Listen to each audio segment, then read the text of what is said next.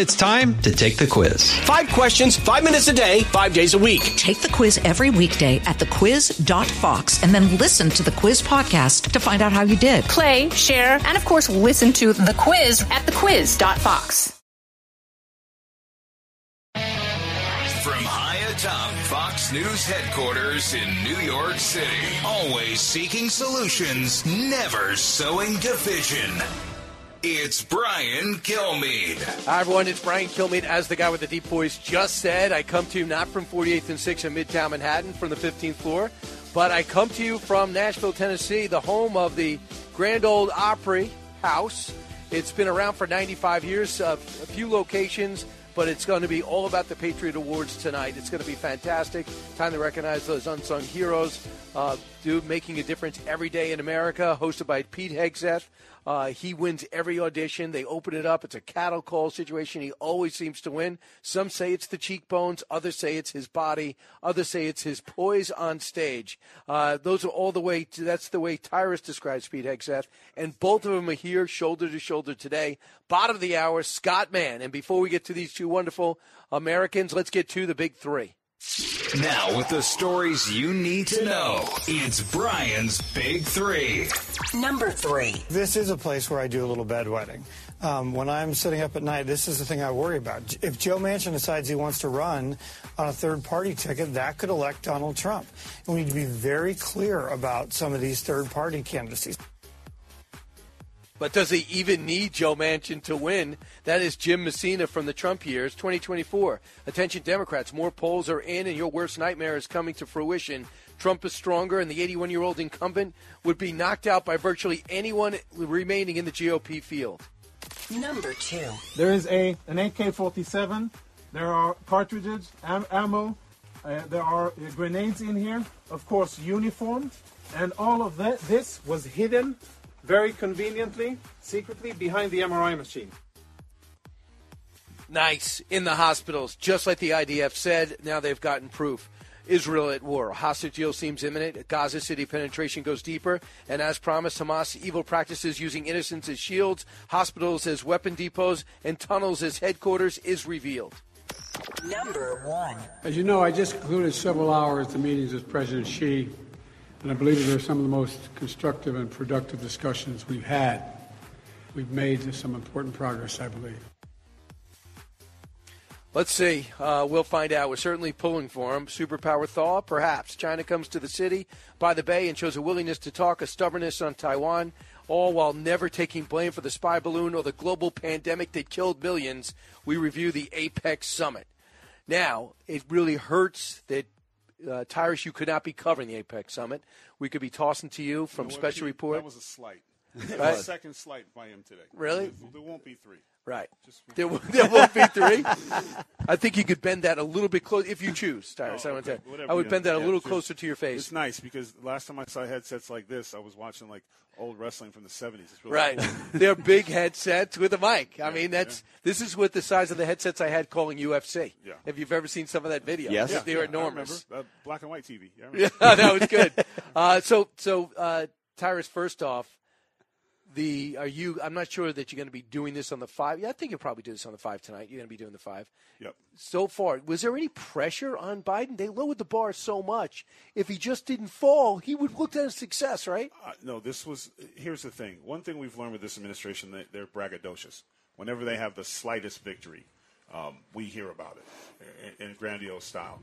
What he basically stumbled through saying was basically China just basically came to check on their properties and their investments. That's really what they To did. meet some business leaders. Basically, he just came home to see what's going on. How's my money? What, what's my stock looking like? Uh, and nothing productive was done because he would have said something. What he basically said was what they usually do.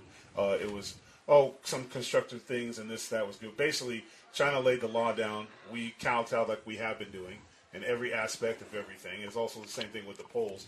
Uh, you have to make a choice, Mr. President.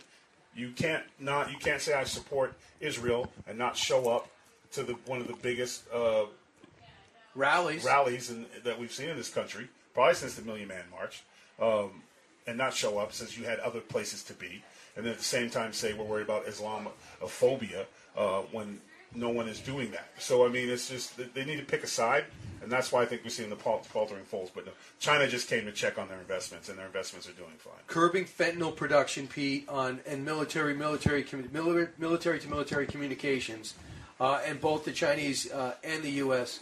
promised to crack down on carbon and work on renewables. That'll go well. As well, they said we're not touching coal. We're going to continue uh, burning coal, and they're going to start having uh, communications in case something happens, goes wrong. Your thoughts? My thoughts are uh, we're fools. We're fools. We look like fools. Yep. We Weak. do. I We mean, look weak. absolutely weak, and we look like fools. We show up with with uh, John Kerry, our climate czar, and that's priority number one.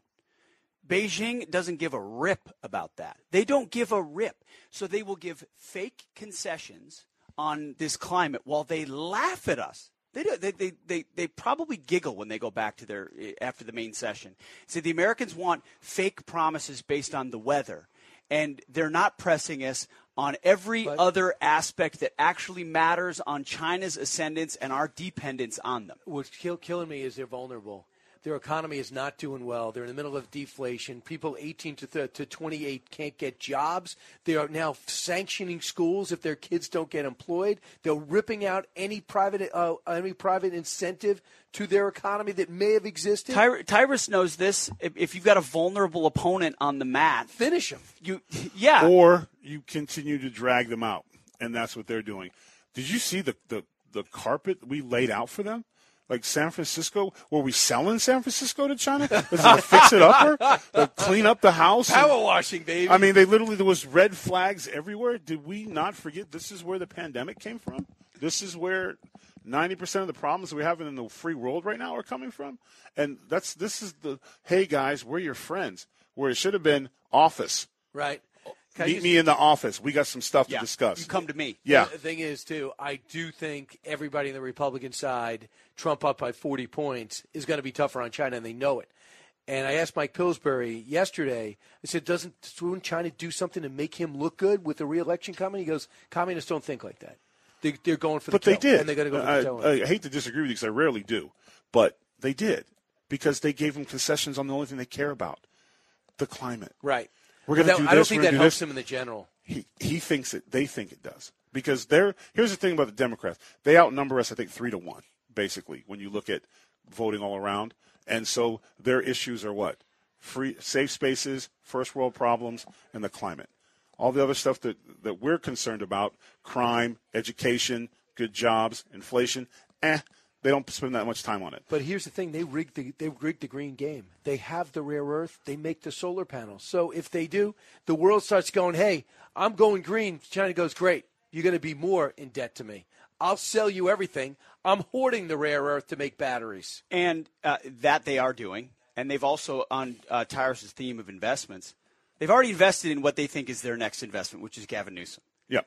They already Oh, yeah. have uh, that the future Democrat candidate in their mind, picked out in their pocket. He toured. He he got the meeting. He brought him to California. He cleaned it up for them. He thinks they're great. We're not in a cold war. Nothing to see here.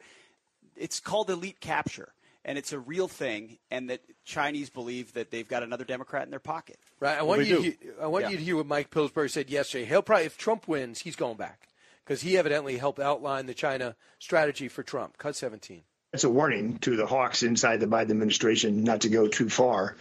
It looks to me, Laura, like both sides are cooperating, uh, the Chinese team and the and the Biden team, to work on the reelection of Joe Biden. I mean, they're framing this whole thing as uh, Biden's move toward peace and dampening down tension.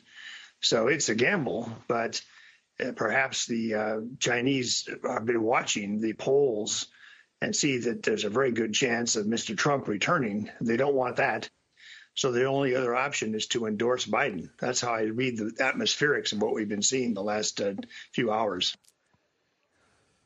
So the polls are pretty overwhelming. Fox News did a poll. The president's job performance, 40% approved. That's the highest I've seen.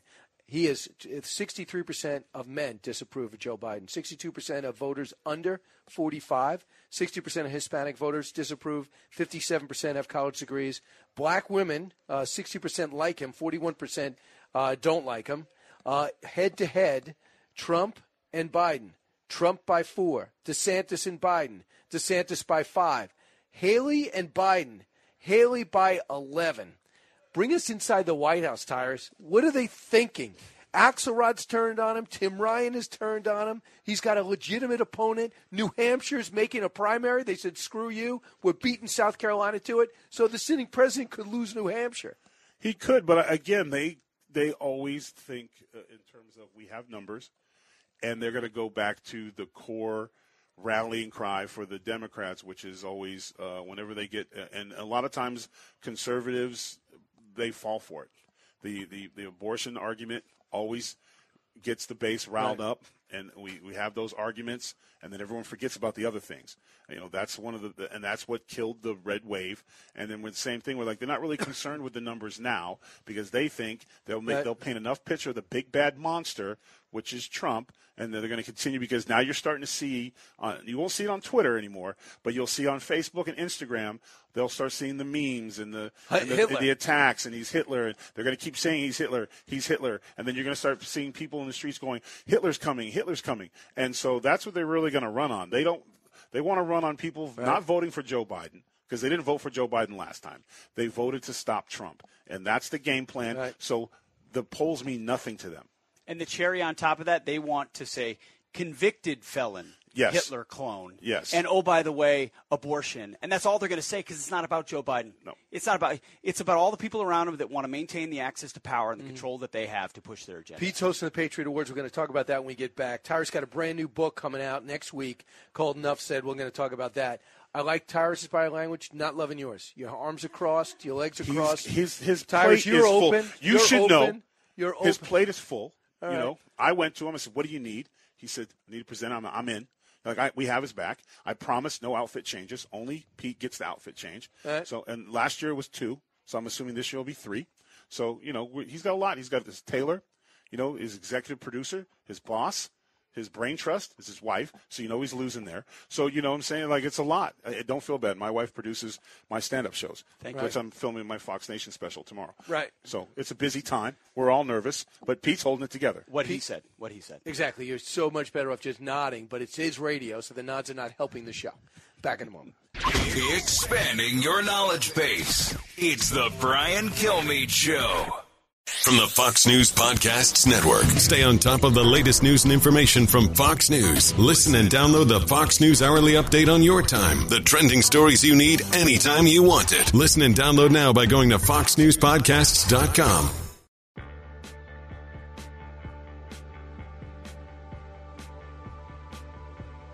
From his mouth to your ears, it's Brian Kilmeade. I'm going to do everything in my power to make sure and mobilize the moderate, sensible, common sense middle.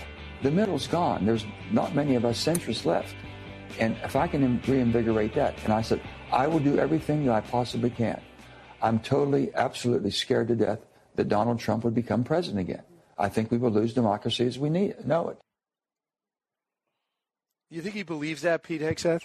Who was that? Joe Manchin. That was Joe Manchin. I don't know. I mean, it's such a mantra of the the left and Democrats. The whole idea of losing democracy. It doesn't mean anything anymore. Right. It just means we hate Trump and Trump's going to destroy. the Tyrus, you put your head I just put my head down. We're losing democracy. Again. We're the top five military in the world. USA, USA, USA, USA, America. Do you think if a president decided he's going to end democracy, our generals would be like okay with it? Like this is stupid. It is. But this is it makes no sense. He didn't do it when he was in, didn't think about it, even when he was convinced Right. after being having 4 years of basically impeachment and and just nonstop fake news, everything trying to bring him down. He could have declared martial law. He could have tried. He could have tried to galvanize some generals. He could have done anything other than complain. He walked with a Bible to a church after a riot in the White House, and Yes. Milley lost his mind. Right. Yes. Like that gives you an instinct Gotcha. into our Pentagon I am- and how willing I am be. done with Milley. I am Oh, so good. He has done more absolutely done damage. with Milley. So, Pete, what would you like to know about Tyrus's new book, Enough Said? I mean, I. It comes out next sure week, so you have to- absolutely phenomenal. I should cede my time to him to explain No, because we're going to talk about what's really important, which is the Patriot Awards. You know, No. this is all fodder. My book comes out next, just like when I gave that wonderful endorsement of your book. Uh, Right. Teddy and Booker T. which Yes. is now out, and everyone's Yes. talking about the segment you did. But with enough said, it's less bio, more about how you. Well, uh, I take think. on basically the, my first book uh, was how my brain works and how I learned about the word I push so much accountability. Right. And in this book, I put it to practice. So I'll take a lot of the things that are going on today. One, boots on the ground, give a personal experience, a story that relates to the thing, and then my opinion of it and a little common sense or whatever. And so it's a it's a, basically what you see on Gutfeld of me, but instead of only getting me to talk for four minutes a night. Uh, you get my the way my brain thinks, and we take a lot of stuff on. We talk a lot of uh, a lot of stuff, everything from abortion to election to just what we're talking about right now with the hysteria of just saying things to get people to react with nothing to back it up. President Gotcha. Trump, there's nothing about him that says I'm non-democratic at all. He democracy. It's what he's fighting for. Right. He's fighting for the right to run for president. He went through the courts on that, I everything, mean, and it frustrated yeah, the heck out of him. He shows up to court when he doesn't have to be there. Right. So that instead of planning his coup, Right. you know what I'm saying? Like it makes no sense at the time. It's it's ridiculous. It's about as dumb as saying third party members hurt elections. No, they don't. You never had their votes to begin with. That's why they're voting for somebody else. Gotcha. Where if you have a two party, you're forced to vote one way or the other. I love. I think we should have more people running. I think we should have a four party system. People have a choice, and then when President Trump wins in this situation, or if Joe Biden were to win, it's because he had the right voters. People weren't voting because they Mm-hmm. felt they had to. Yeah, the polls are just amazing that he's Trump's got 91 charges, four indictments, and he's gaining in the polls while being tried on his civil charges that's supposed to hurt his reputation. Everything the American people see right through it. Pete, tonight, Trump will be watching. That's my transition. I think Patriot bad. Awards. That's what I'm going to go with. Not bad. Patriot Awards tonight. It goes on. How long is it? When can we see it? How can we see it? Fox Nation, 7 p.m. local, 7 Okay. p.m. Central, 8 p.m. Eastern. Uh, it is when you see it behind the scenes, you realize what a top-notch show it is. I mean, this is forget about the Oscars and all that. I mean, this is this is as well produced and put together, but it's all about the basics. And you know what? I'm, I'm going to love on my man here for a second because what was it? Two, three months ago, he reached out and said, "Hey, when I come, when, when am I when am I coming to the Patriot Awards?" I mean, it because it's a reflection. I for- cornered him. I'll he be did- honest with you. I did. did. Yeah. Did. But for but he was coming anyway, so it was it was a exclamation. He said, "I love this event. I want to be there with Patriots. I want to honor these heroes." And that's the ethos of Fox too, of Tyrus, of you, of me, of everybody. Like we're here for the audience, Right. And we're here for the people getting the awards. And it's a reminder for us of why we uh, why we're in this business to begin with, which is the country and saving the country. We have a new award, the Stephen Siller Award, right? Yes. So, you guys are giving out the Stephen Siller Award.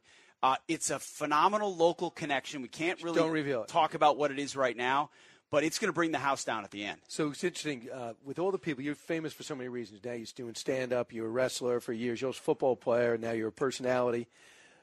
When you travel around, do you notice that when you're in New York and Los Angeles, you're they're indifferent when you travel around how, how different people treat you and Fox? Well, the thing is, though, I get love wherever I go, probably because I'm a foot taller than everybody else. Right. But, um, and I get coins. I have the other day. I was like, I went to pick up my bag to leave. I was like, why is my bag so heavy? And I looked and I forgot how many coins I've gotten from all over the all over the country or whatever. The thing is that there's this misconception that you have to be from a certain place or somewhere, and it's not. People from all across. I go to California, my shows sell out. Doesn't matter where I go because our people are there. The message is what they like. And uh, you know, not to, to segue back real quick to uh, tonight, I get uh, awesome, awesome chance. I get to to honor a police officer tonight, and in my book, as I tie them together, Right. I have an open letter to the police of Nice. this country. Enough So, said. Enough said. Pre-order now. Pre-order now. But tonight, it's a great honor, like being able to honor the police because we.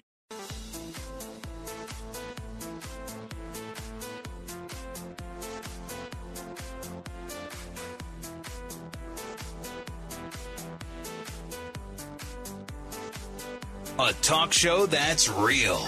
This is the Brian Kilmeade Show.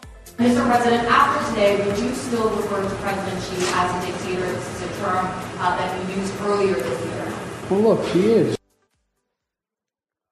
Yep, and just like that, his Secretary of State and his staff got upset. Uh, President Biden keeps saying things sometimes that he uh, he's right. He is a dictator. He's a communist dictator. He consolidated power. I think he had his predecessor taken out in the middle with every camera on him in front of everyone, and the guy's disappeared hasn't been seen since. No one's going to be reelected or elected in China. He is it.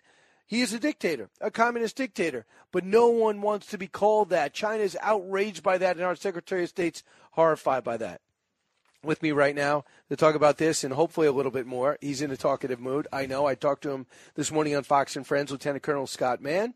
He conducted a coordinated task force Pineapple, author of the book Operation Pineapple Express, the incredible story of a group of Americans who undertook one last mission in honor a promise to Afghanistan. He's also doing a one man play with uh, with some very important people, uh, and he is. Uh, and he's going to talk more about that now. Scott, first off, when you look at things in the big picture from a policy perspective, he is a dictator, isn't he? Isn't he the definition of a dictator? I mean, I absolutely. It's a communist country. It. It's a totalitarian regime. Their behavior indicates it.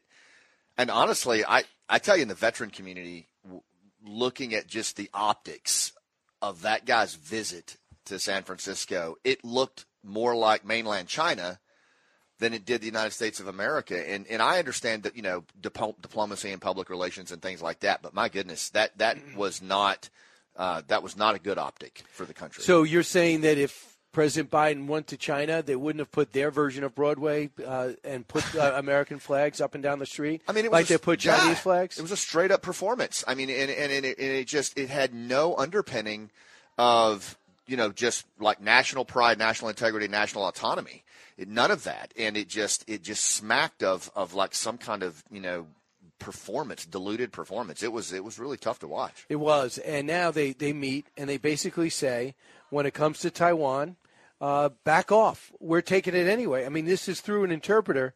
They're going to have military military contacts. That's always good.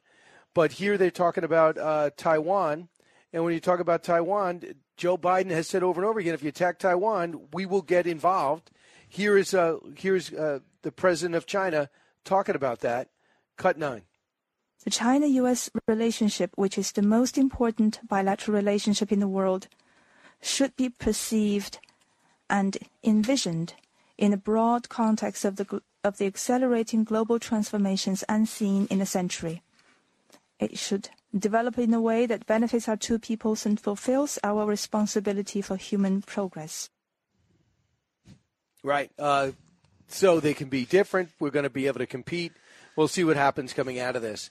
But doesn't it bother you as a military person that it is our destroyers that are being cut off? It is our B 52 bombers that they got within 10 feet of just a few weeks ago. It was our country that was infiltrated by a spy balloon full of high tech equipment. And yet we're the ones who keep asking for this meeting. Yeah, it, it's, um, you know, I've always believed that if you if you want to know what your opponent is up to, just pay attention and they'll tell you. I mean, they're telling us exactly what they're up to. Their actions indicate it as well. Uh, and the fact that we are so tone deaf to this, it's it's hard to watch. Like it really is. And, and you can see, and China plays the long game. Like you know, you when you look at different antagonists, China plays the long game, and they know how to play the long game, and they're extremely uh, patient. And when they said this will happen invariably, inve- mm-hmm. inevitably, it will happen. You know? uh, Colonel, I remember for the longest time, America, you strategized. Uh, the last thing we wanted is urban warfare. Mm. It's dangerous. We want to avoid it. Guess where we were in, Af- in Iraq? Urban warfare, block by block. You guys were cordoning off entire cities, putting in IDs, the citizens, to try to gut the terrorists. The last thing the Israelis wanted to do was to go into Gaza block by block. That's very consistent. They did not have a choice. Right from what you see of this operation, what they let us see through the helmet cams, how do you characterize it so far? You know, they bombed for two weeks and they've been on the ground for two weeks. There's a, there's a couple of things about the Israeli military that I've always kind of been in awe of. One is I believe they are the fastest collective learning organization on the planet. They learn fast and they crystallize that learning and they distribute that learning in record time. Is that leadership? That's that's definitely leadership, and it's it's a culture. It's a culture of understanding that if you don't learn fast when you're surrounded on all sides, you're not gonna you're not gonna you know survive. So they're a fast learning organization. And then the other thing that strikes me, Brian, about what they're doing is the surgical lethality by which they're executing this mission. Extremely surgical, extremely precise, excellent intelligence, and then the fact that they're showing in real time, transparently, what's actually happening. They're holding a mirror up to Hamas in real time with distributed cameras and they're showing it to the world. That is unprecedented. I mean, to see that kind of narrative warfare happening at the same time you're fighting block by block and the discipline that that takes to do that from strategic to tactical, it's it's super impressive. I want you to hear. So, know what they're doing now is I saw it on other channels too. They're saying it's a little dangerous, but come come with me on a mission because Yeah. they're losing the PR war and to the rest of the world. And they say we want you to show you why we're bombing in and around neighborhoods. This is where they're located. So here's Jonathan Conricus. He's the IDF spokesperson, and here he is walking through a hospital. Cut 21. We're now, as you can see, in an MRI room. I don't know when this was used the last time. I don't know when it was used the last time, but it is definitely an MRI machine. And if you follow me behind the MRI machine, I'll show you what our troops exposed just minutes ago. In military terms, this is a grab bag, grab and go of a Hamas combatant. And if you zoom in and we get some light over here, what you'll be able to see are is military equipment. There is a an AK-47. There are cartridges, am- ammo. Uh, there are uh, grenades in here. Of course, uniform, and all of that. This was hidden very conveniently, secretly behind the MRI machine.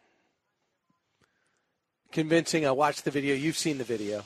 So this is what they have to do now. They got to bring a, a spokesperson with them on missions. It's what they're going to have to continue to do. And you and I talked about this off camera, but they're going to have to continue to do this because this is a narrative war that they are waging, and the, a large chunk of the world have these these preconceived false narratives about what's actually going on. Look, when you have a grab bag behind an MRI machine, that is a violation of law of land warfare. That hospital legitimately becomes a target at that point because you are using that as a as a launch pad. And so these guys are violating law of land warfare at every turn, Brian, and and they're going to have to document it. They're going to have to show it in real time. I hope that they show that that horrible film that they showed the press of October 7th. I think that thing needs to be mainstreamed into into every university in the United States because Children with their hands cut off. I mean, what else are you going to do? Because the narratives that are are out there right now are actually justifying this kind of anti-Semitic, anti-human behavior, and it's got to be stopped. So this is going to go on for a while, but does it bother you that the enemy wants you there? Like Hamas knew, Yeah, I uh, they're coming into Gaza, right? And they and they, and Israel says, yeah, you're right, we're coming in. But does it bother you that they want this? That's why I, I talk about this this notion of the narrative. Look, at some point, the local population is really the, the who you want to address here. I mean, in other words, like in Afghanistan, you want a local population that is inhospitable to the Taliban. In Gaza, you want a local population that is inhospitable to Hamas and Hezbollah. You want the, the, the folks to want their own form of government and government. And that's going to be a tough slog. But ultimately, that's the only way you win this thing. Otherwise, you just keep going back in there doing house to house fighting. And, and that is diminishing returns. You know, immediately the Wall Street Journal came out with a story and said they were meeting bi-weekly in uh, in Beirut with Hezbollah and the Quds Force uh, uh, officers as well as Hamas. And Yeah. then we find out a week later that they were at 500 training in Iran. The one thing the administration said, we, yeah, we don't think so. Because we picked up communication says they were surprised by this attack. And we have nobody in Lebanon that would confirm this. Now, why do you think the administration is reluctant to believe or pursue the same ve- the same uh, roads that journalists are pursuing? Why are they reluctant to get those answers? Well, I mean, not you know, I'm not super steeped in policy, but it doesn't take a genius to look at the, the fact that they've they've kind of made their bed with a pre-existing policy with with Iran that doesn't look very good now. If you now address them as a state sponsor of terror and, frankly, the external supporter of Iran, you know, and but but you're bringing up points that are absolutely spot on, and that's the beauty of surrogate warfare is you put your surrogates into play, and then you just have plausible deniability when it goes bad, and that's what Iran's doing here, and that's very obvious. And the fact that we would even make those kinds of overt statements with the just the implicit and explicit involvement that Iran's had is inexcusable. At the very least, th- these are organizations that extremely reputable organizations. So yeah, they get stuff wrong. Everybody gets stuff wrong. But this is pretty consistent. They've been going down this way, and I think to myself right away, how did you know so quick that this was going on? Yeah. And we did have reporters. There were reporters, AP reporters, and CNN reporters. They said they were freelance who were with Hamas during the incursion, Yeah. which is blown away. When you when you heard about it, you've read a lot about Yeah. it. Do you think that was well rehearsed? I do. I mean, it just there's to me there's no way that you could execute this kind of multi-echelon layered offensive without state sponsorship. You know, surrogates like Hezbollah and, and Hamas conducting it, okay, but there had to be some kind of state sponsorship of this for the, for for an attack of that scale.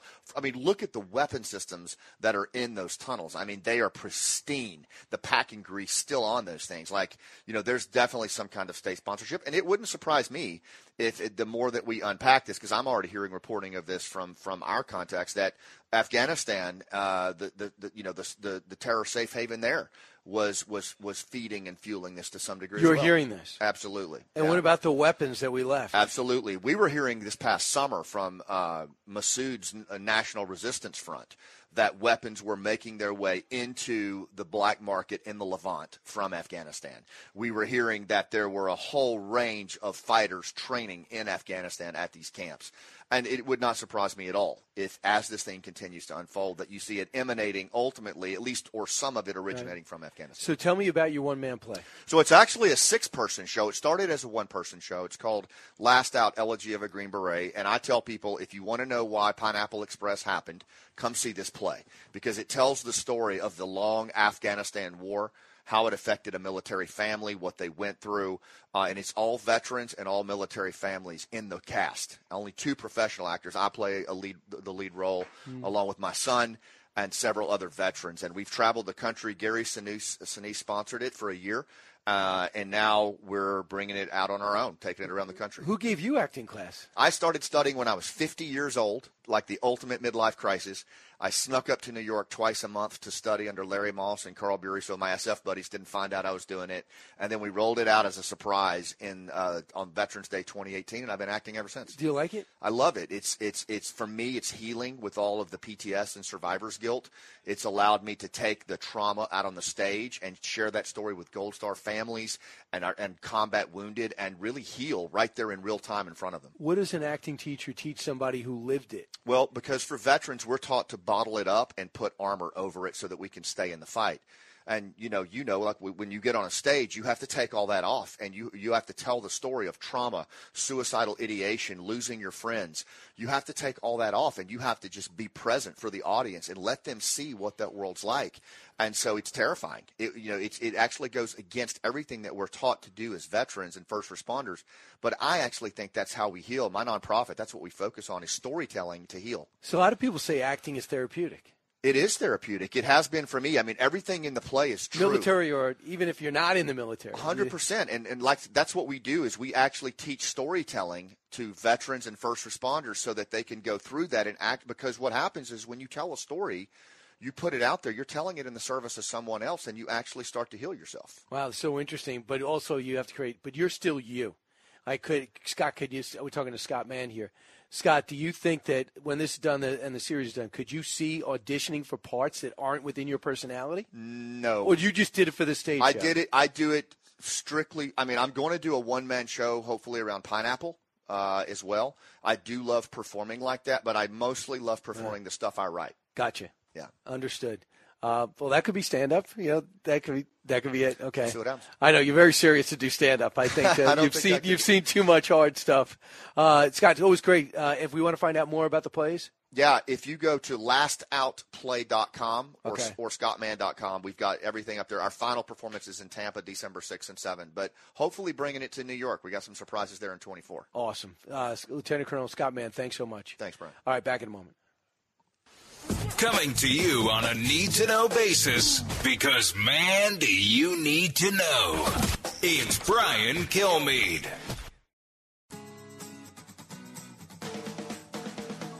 A radio show like no other. It's Brian Kilmeade. October 16th, 1901. This new president, Teddy Roosevelt, is just getting used to the reins of power after the assassination of William McKinley. So he's here at the White House, and he gets word that Booker T. Washington, his good friend, is in town. So he does what everyone would do invites him over for dinner with his family. And they'd met until 11 o'clock at night. It seemed like the right thing to do. After all, what's the big deal? White president and his family meeting with a black leader? Well, that's now. 120 years ago, they weren't ready to accept it. It's the first time in the history of the country that a black man was invited to dine with the President of the United States. We had some hesitation about doing it because Booker T's way of operating is under the radar. Upon hearing the president's invitation, Washington wrote this letter with the following reply My dear Mr. President, I shall be very glad to accept your invitation for dinner this evening at 7:30. Yours very truly, Booker T. Washington. And that is a little of the special that's on Fox Nation about based on my book, Teddy and Booker T, uh, two American icons blaze the path to racial equality. Uh, thanks for making it a top 10 book on the New York Times list this week. Fantastic. Uh, I'm going to be signing. I'm at the Patriot Awards right now in Nashville, going to Brentwood, not too far away, 3 o'clock. Uh, three o'clock tomorrow. So go uh, make reservations if you can at Barnes and Noble there, and then on the 18th in Chattanooga, Tennessee, uh, at Hamilton Place. So uh, that'll be at noon. Uh, on the 18th as well. So after Chattanooga, I'm going to going to Madison, Alabama at 6 p.m. So I've never been to Madison, but I love Alabama. I look forward to seeing all of you there. And then the next day, staying in Alabama, going to Montgomery on the 19th. And that's uh, right off the East Chase Parkway. You'll see me in Bayshore, Long Island at Barnes & Noble. Uh, that'll be on Long Island. I mentioned that'll be the Friday after Thanksgiving. All right, the Saturday after Thanksgiving. Listen to the Brian Kilmeade show. So glad you're here. Uh, we have a lot of things we're covering. Number one, the Patriot Awards. You have to watch tonight if you want to. If you want to find out who really stood out this year and did things selflessly and heroically, this is the, the show to do it. Also, we're following it through stories. The APEC Summit. There's 21 other leaders, 21 leaders getting together out in San Francisco. They're trying to make some progress. And also, the big story was the meeting yesterday with our president and the president of China. You factor in also that while this is happening, right after it's happening, there was an additional events. But the president of China left and hosted a dinner with American businessmen and women. If you had $2,000, you got in. If you had $40,000, you sat at his table. And as we've been going over here, Mike Gallagher leading the Chinese Select Committee on Intelligence, bipartisan, they are a dangerous nation, and we have to be decoupling. And for these business owners to say, ah, forget politics, let's do a deal, I just think it's terrible. Brian Kilmeade Show at the Grand Ole Opry House in Nashville, Tennessee. Keep it here.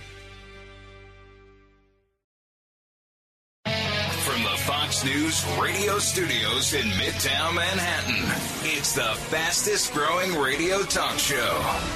Brian Kilmeade. Yeah, normally I'm happy to tell you I'm coming to you from Midtown Manhattan. But now I'm telling you I'm coming to you from Nashville, Tennessee, as the guy with the deep voice just said. Patriot Awards, a time to salute average everyday Americans doing extraordinary things and not doing it to be famous, but they're going to be recognized tonight and we'll be here. I hope you get Fox Nation anyway, but you can watch the streaming device. Also, I have uh, What Made America Great at 56 of those episodes.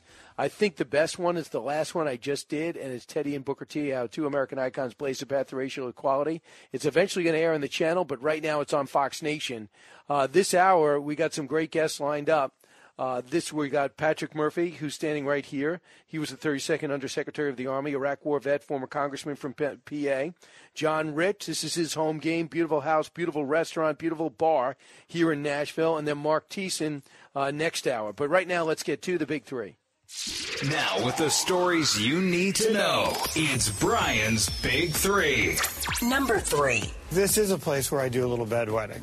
Um, when I'm sitting up at night, this is the thing I worry about. If Joe Manchin decides he wants to run on a third party ticket, that could elect Donald Trump. And we need to be very clear about some of these third party candidacies. Yeah, and a lot of people, believe it or not, Jim Messina, are happy about that. 2024, attention Democrats. More polls are in, and your worst nightmare coming to fruition. Trump is stronger than the 81 year old incumbent, and he would be knocked out with Joe Biden by virtually anyone on in the GOP field. Number two. There is a an AK-47. There are cartridges, am- ammo. Uh, there are uh, grenades in here. Of course, uniforms, and all of that. This was hidden very conveniently, secretly behind the MRI machine. Uh, and that is Jonathan Conricus. Uh, he is the IDF spokesperson at Al Shifa Hospital in Gaza City. Israel at war. Hostage deal seems imminent. Keep your fingers crossed. Gaza City penetration goes deeper. And as promised, Hamas' evil practices of using, using innocents as shields, hospitals as weapons, depots and tunnels as headquarters is revealed. Number one. As you know, I just concluded several hours of meetings with President Xi, and I believe that they were some of the most constructive and productive discussions we've had. We've made some important progress, I believe.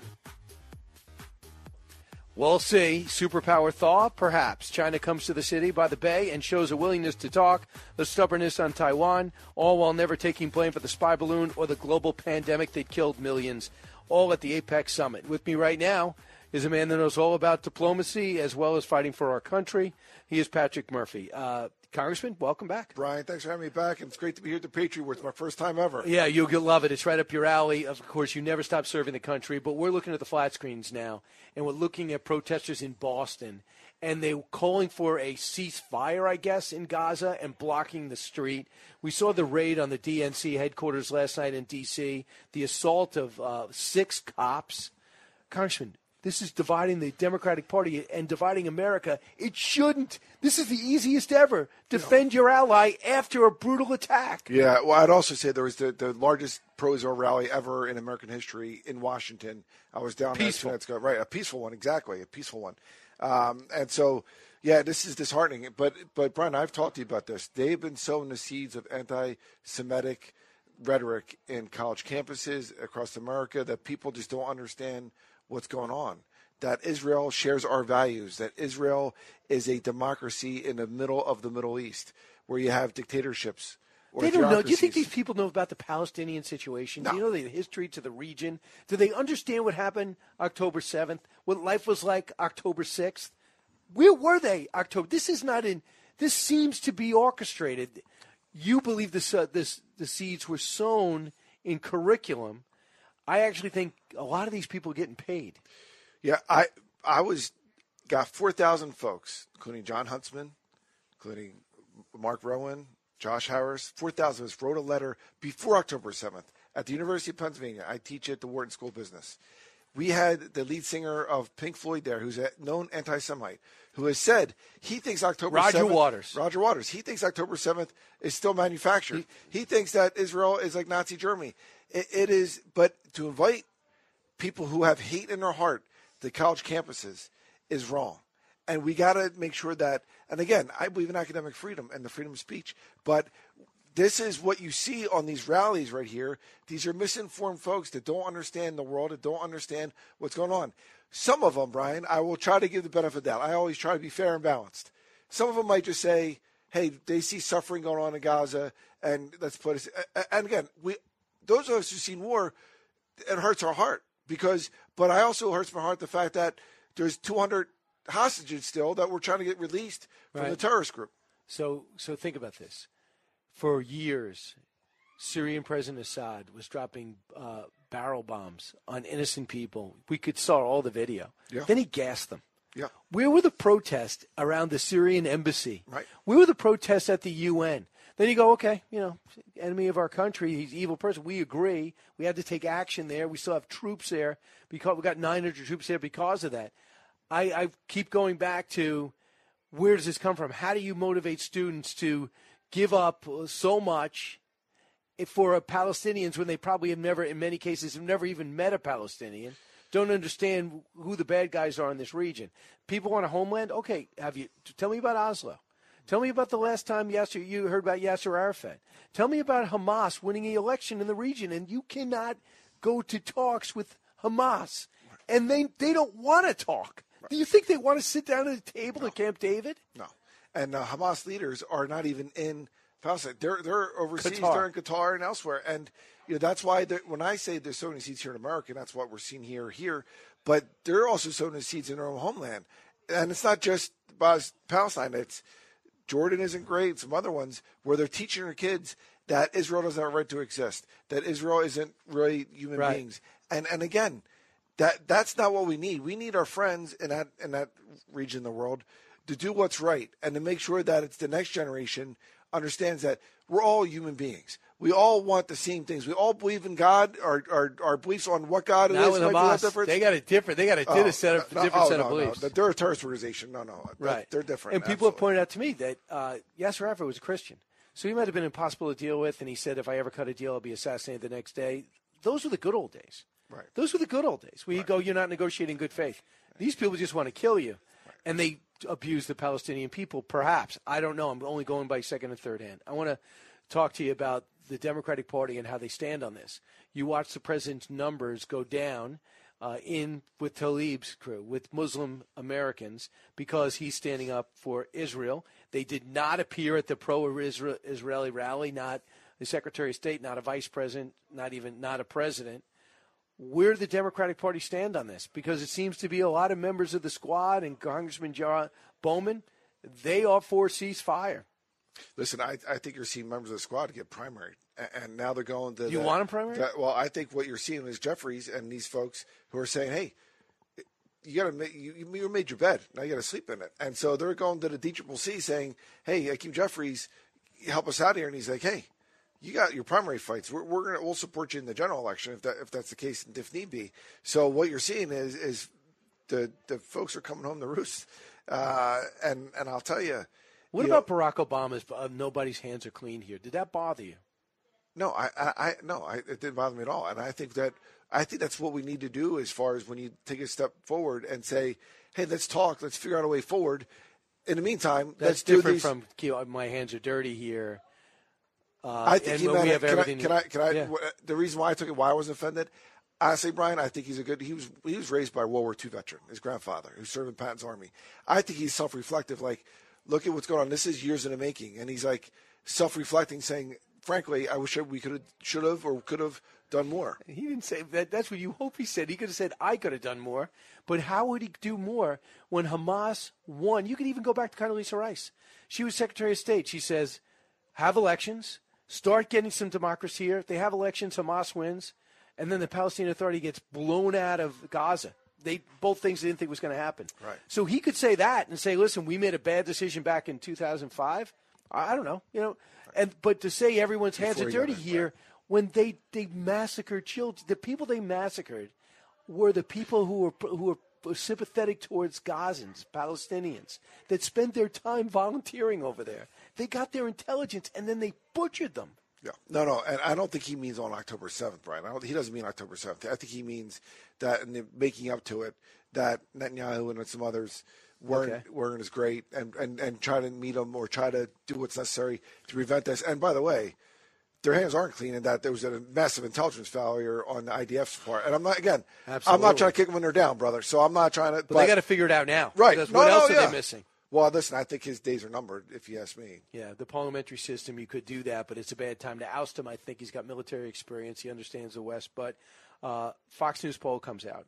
Record high disapproval for President Biden 63% for men, 62% under 45, 60% disapprove of Hispanics, 57% with college degrees, uh, 41% of black voters disapprove of President Biden. Now, I would say, uh, I think you know that the Fox News polls don't skew left or right. I Oh, yeah, no, they're yeah. about- yeah, yeah, no, The other thing is, yeah. this was reflective of what Siena came out with and what CNN came out with. Fox News poll: President Biden actually has the highest performance, 40% approval.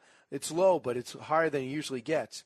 Head to head with Trump, he loses by four. Head to head with DeSantis, loses by five. Head to head with DeSantis, with Nikki Haley, loses by 11. Is this why Tim Ryan? Is this why David Axelrod? Is this why Van Jones is basically saying, Joe, you got to step aside? I, I think that's yes. I think that's a big reason why, and I do I do think that um, you're seeing folks that are saying, "Hey, this is unrecoverable." I would say though, Brian, historically, as you know, these are the same almost same numbers. Some a little bit better, some a little bit worse. That where Barack Obama was against Mitt Romney in his first in his reelection, uh, and Biden's numbers are actually a little bit better on the economy than where Obama was. And I would say this too, that Mitt Romney, he didn't have you know you talk about a floor and a ceiling. Mitt Romney, Trump's floor is higher because there's people, the 40% of people are ready to run through a wall for him. He's a fighter, and we all know that. But the ceiling is much shorter compared to where Romney is. And I think that when you look at when it's Biden versus Trump, which it's going to be, If it's Nikki Haley, it's a different case, but it's going to be Biden versus Trump rematch. And I do think President Trump, former President Trump, is a flawed candidate. And I'm not just talking about the four indictments and the four court Okay. cases. But do you know the main difference between Obama and Biden? Yeah, I is think it Obama and Clinton? Uh, I think W too. Bill Clinton, obviously, not Hillary, but Hillary still, you know, was healthy. She he does he's not going to get younger, and that's what Axelrod's point was. You, you could have bad numbers, but I'm going to give you a strategy. I'm going to go out and do five, six events a day. Trump will do five events a day. They his own staff is worried about the their president giving a speech or doing an interview. He can't he can't win it. Trump has to lose it. And that's what's got the experts on the left unnerved. Right, and historically, Democrats usually went to bed at this point in, in the presidential You think race. so? Yeah, yeah. So, listen, so you don't listen, see, you're not shocked by these polls? listen, I, listen. I, you know, I- was in Baghdad, Iraq, getting mortared at night almost every night, and so like you kind of Well, know when the mortars are coming, and you know how far. How No, I'm using it as an analyst. Yeah, but yeah, yeah, but I, but I'm saying though, in that, I think people have counted out Joe Biden from day one. They counted him out in the primary, the Democratic primary four years ago. They're counting out now, and I do think the guy is a workhorse, not a show horse. He's produced. He's a workhorse. He he hit Brian. Oh my God! He say- takes three day weekends. He doesn't Listen, do any interviews. I- He's you kidding me? That's He's why he's not a show horse. He's not, but he is like he he works it, and he's passed the bipartisan infrastructure bill, the Chips Act. I mean, Oh, again, it's what they. I mean, Brian, he's not a 14 million workhorse. jobs. He's, not a workhorse. He's we were coming off the pandemic. I'm just saying that right now the American people have soured on him on almost every level, and you're seeing now in three major polls. But I'm going to bring up Dean Phillips. Evidently, according to the Washington Post, Dean Phillips cannot get President Biden on the phone. He wanted to say, "Listen, I'm going to run." He goes, "Why?" He goes, "The clear thing is he's not doing it, Dennis Kucinich. He actually wants to win." So he goes, "I like President Biden, but he thinks he's too old." He went out and he's going out there and he's pounding New Hampshire and South Carolina. And in New Hampshire, just said we're going first before South Yeah, Carolina. January, January 3rd, So yeah. to play this out, the New Hampshire primary comes up. Joe Biden's not on the ballot. Dean Phillips walks away with those electoral points. He goes to South Carolina, a nimble guy, self-made billionaire. I, I don't, I'm not going to sell him, but I'm going to tell you he's, he can speak. Yeah. You know, he can talk. He can debate. He has confidence. He's got money. This is bothered. This is worrisome to the White House, or am I overstating it? I think you're most overseeing. I, I agree with your first sentence. He that- wants to win. uh, uh, he wants to win. He, he's probably going to win New Hampshire because the you know they they jumped up, and Biden's not going to compete there.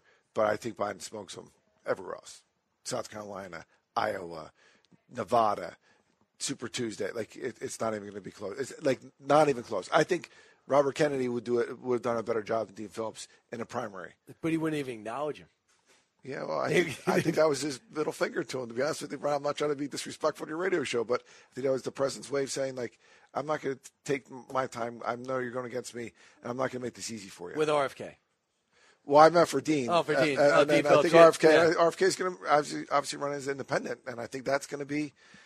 I, I think those numbers are accurate. I think he takes more more votes away from from former President Trump actually now. Oh, RFK. Yeah, I in really the three-way race in the Fox Yeah, poll, because the vaccine he, loses. voters and the anti-vax vaccine voters, et cetera. Yeah, Right, but right now in the three-way race, it just came out. He gets 15% of the vote, and Trump wins uh, in the last. But there's also a whole bunch. There's Jill Stein. There's possibly Joe Manchin. There's RFK, and there could be Cornel West.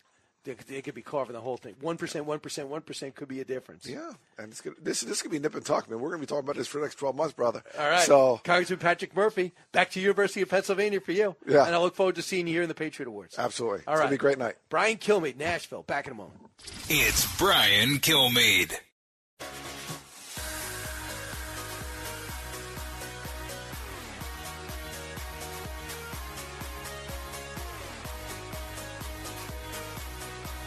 The more you listen, the more you'll know. It's Brian Kilmeade.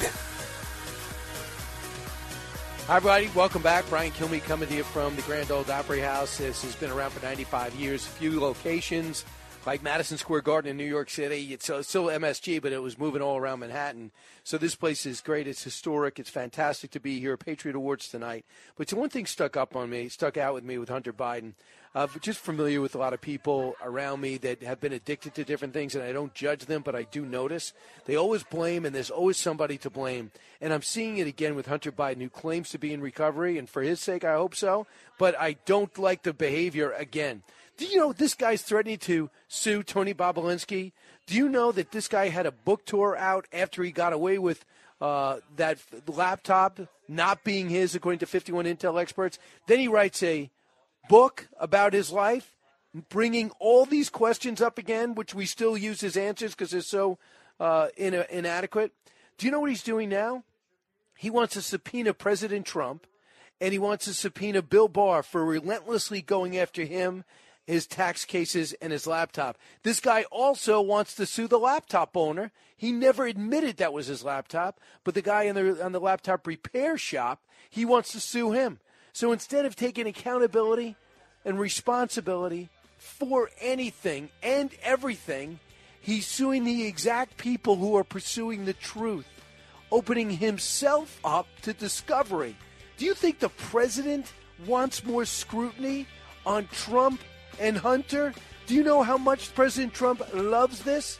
Can anybody say no to this kid? Brian Kilmeade. Back in a moment.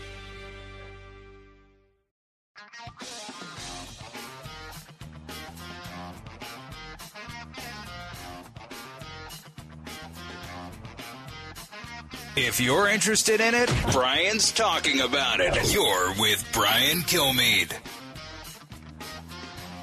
Welcome back, everybody. With me right now is country music legend. I don't say legend; makes you sound old. I would think a superstar, John Rich. He's going to be playing a prominent role tonight, especially in the Open. I got a little bit of a preview, but I was told not to tell anyone. So if everyone listening promises not to tell anyone, John won't be mad at me. Uh, Singer songwriter, Fox Nation host, of, of, uh, one of the MVPs and great friends of the network. John, you should be welcoming me, but I'm going to welcome you to the show. You Well, welcome me to your town. I though. appreciate it. Welcome to the Grand Ole Opry. How about that? I mean, that's like the phrase everybody wants to hear in their life at some point. Now, how long has this been here? Because I know it's 95 years old, but they told me it's a bunch of locations. You're talking about the Grand Ole Opry Yeah. itself? So yeah, it started downtown in Nashville at the Ryman Auditorium, which is still there. People should go see that for sure. The Mother Church of Country Music. Does it still? Does that still? Oh yeah, they active? they still do Grand Ole Opry shows. The Grand Ole Opry is a radio show, so it started back, like I said, 95 years ago on AM 650, one of the biggest AM stations, and they started having basically these onstage jams at the Ryman Auditorium. Well, the the Grand Ole Opry show got so big that they couldn't handle it downtown, so they built this building here, which you're at, the Grand Ole Opry. So. Uh, it, it- listen, this is where every country singer in the world, I don't care from Garth Brooks down to the guy who's parking cars right now trying to get a deal. Every country singer wants to sing on the Grand Ole Opry. and in the middle of the stage is a circle, Right. And that is That circle was taken from the original Ryman Auditorium, which, like I said, is downtown, but that was the circle that everybody Right. stood in to sing. So Minnie Pearl, Hank Sr., all the greats throughout history stood in that circle. So when you take the Opry stage, that old circle is still sitting there, and that, that's the magic spot. It's ama- It's amazing. It's, it's everyone still everyone still comes there today. The Yeah. seats are also unique. They're benches like pews. Yeah, yeah. So uh, the Ryman Auditorium was actually a big Methodist church back in the day, and the church allowed these guys to come in and do a do a Saturday night music jam called the Grand Ole Opry, and it has pews in it because it was a church, and so I think they kept that spirit alive by uh, building the new Opry the same way. So you've been there before. We were in Hollywood, Florida. How's tonight going to feel different? Do you think? You know, uh, the Guitar Hotel in Hollywood, Florida. I mean, that that place That was is- cool. It's unbelievable to be in there. This is a different vibe here because it's the Grand Ole Opry. You know, and I, I would dare say that most people that that watch Fox or listen to you on the radio are probably country music fans. So for them to see some of their favorite people inside the Opry is best of both worlds. So I, I was able to. They put us up in a hotel right by Broadway. And Yeah. I've been lucky enough to be here working, and, and also came here a couple of times to have a good time. Your place, the Redneck Riviera. Yeah. On the corner. Now I know it's good for your business, but do you worry about it coming too commercial? In the beginning, you used to see country music fans. Now I'm just. I couldn't even walk down the street last night, and it was a Wednesday. Yeah. It was so crowded. It's a madhouse. I know you love this as a restaurateur Yeah. and owner of a beautiful bar. Right at the end, perfect location. Yeah. Uh, but Do you see look around sometimes and go, what happened to what happened to history? What happened to country music? Is it too commercial? Well, the city of Nashville got rid of a lot of the history, which is unfortunate. Music Row doesn't look the same. A lot of the a lot of the historic buildings got t- On knocked Broadway's down. Big Apple building now. It's all glass. Right. But the actual main strip down on Broadway, those are the original honky tonks. So, like where Redneck Riviera is, my bar is at Third and Broadway. That was actually a, a hospital during the Civil War. It was built in 1851. I mean, that's how Same long. building. Same building. We had to go in and structurally, you know, bring it up to where we could hold a bunch of people. But it's the same brick, same Right. location, and uh, people love coming to Redneck Riviera. When you walk in, my walls are absolutely plastered. There's thousands of patches from uh, police, fire, veterans, active duty. They come in from all over the U.S. to put their patches on that wall. It's the only bar you'll see on Broadway that does that. So cool. And I've been there before. And you did the, the extraordinary thing that has caught the imagination of America. When the President Freedom Fighter was out on paperback, you had a book signing in a country music bar, yours. Yeah. How do you think that that's going to catch on? And Barnes and Noble at one point would just be out of business. that we, it was great. Well, you can do things at Redneck Riviera to book Anything. signing that you can't do at Barnes and Noble. Drink. uh, and drink and dance and hear live music. I mean, I, I'd like to get my book signed at Redneck Riviera. It was so sure. cool. And then you're Oh, yeah. there playing. Yeah, man. we enjoyed having you. Oh, that was great. Uh, it just shows that you're creative, how creative you are. Um, you have how much going on right now? Because you also have your liquor, right? Yeah, Whiskey. Redneck, Redneck Riviera whiskey is now in over 10,000 stores across the U.S. A portion goes to. Uh, we've generated $1.6 million back to the Folds of Honor since 2018. RedneckRiviera.com has a store locator. You can find the whiskey anywhere you got. I'm about to do a thousand autographed bottles uh, for Christmas, where you can order one and Wow. put it under the tree for your favorite redneck and your family. So that's that's done great. Old Glory Bank is up and running. That that is a, a bank that it's uh, Ben Carson, Larry Elder, myself, and a few others. Where you will never be canceled for exercising your constitutional rights because we see what's happening to a lot of prominent conservatives. I did not know that. I know you talked Yeah. about that. That's so that's It's up, and, up, and, and running. Yeah, it's now it's now graduated to the point we're actually doing small business loans now. So lots of people are coming to Old Glory Bank, oldglorybank.com. How many So, outlets do you have? uh, right now, on, physical outlets, not that many because it's an, it's online mainly. But those physical outlets will come. But what people like about it is, you know, you can't be Justin Trudeau'd with this bank. People think that if the government tells a bank to freeze somebody's bank account, the bank does not have to just do that. The bank can say, "No, we're not freezing their account. They did not commit a crime. We're not doing it." Most banks just bend to the will of the of the government. Old Glory Bank's not going to do that. So because of that, lots of people are bringing their accounts to us. Which is interesting because what you're referring to is the truckers with uh, in Canada. Yeah. They went and said since they wouldn't move, he went ahead and froze their bank. Accounts. That's how he ultimately stopped the protest. He froze their bank accounts. He froze their bosses' bank accounts. Tow trucks that refused to tow the trucks, he would freeze the tow truck company's bank account. I mean, Nigel, Nigel Farage just had all his accounts frozen. We've seen all kinds of people do that. And that is the ultimate backbreaker if the U.S. government ever starts freezing the accounts of people that disagree with them.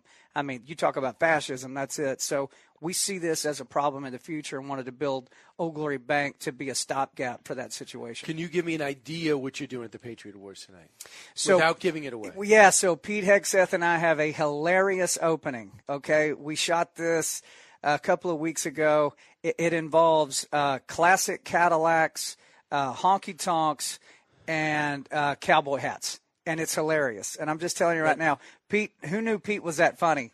But he's, you know, he is. Yeah, he's but funny. he's, a, oh, he's a funny guy, man. So the opening should be uh, really hilarious. That should be great. And talk about this. You've gone to so many award shows. I mean, CMAs, everything. This is different. Yeah, this is the best award show because You've been at every one, haven't you? I've been to all of them. Yeah. Yeah. Uh, this is the best awards show, though, the Patriot Awards, because we're putting the spotlight on people who really should have the spotlight on them. I mean, who cares about a celebrity getting another platinum record, really? I mean, good for them, but so what? What about our fire police? What about the young patriots that are holding the line? What about all the people that really make the country great? So I, I'm- always proud to be a part of this. I've been to every one of them, by the way. I have not missed one. This is my fifth one. John uh, Rich is with us. John, and, and I don't know the answer to this because you have so many fans, and The Apprentice, too, gave you more fans. But do you notice when people come up to you what they say and you immediately know why they know you? For example, I was last night uh, on Broadway, and people from Minnesota people uh, from Michigan, people from Ohio come up to you, Mm-hmm. and they want to be part of this. And not putting down New York and New Jersey, there's a different feeling when you go to them and Nashville or you go to Minnesota. You see these people who feel as though Fox has been a voice for them. Mhm. Even if they don't agree with everything we say, do you notice that when fans see you on the channel, they might approach you differently than when they just buy your music? You know, I gave up the music industry blackballed me. I then conversely blackballed them too. I don't want to deal with them either. The music industry in Nashville, it's Sony, Universal, Warner Brothers, all the same big companies that we know are running everything else that are completely woke. So stepped away from them, started making my own music. Fox has always given me a platform to be able to sing a new song, to show people what I'm doing, and and talk about the country and what's important to me, my family, God, family, country.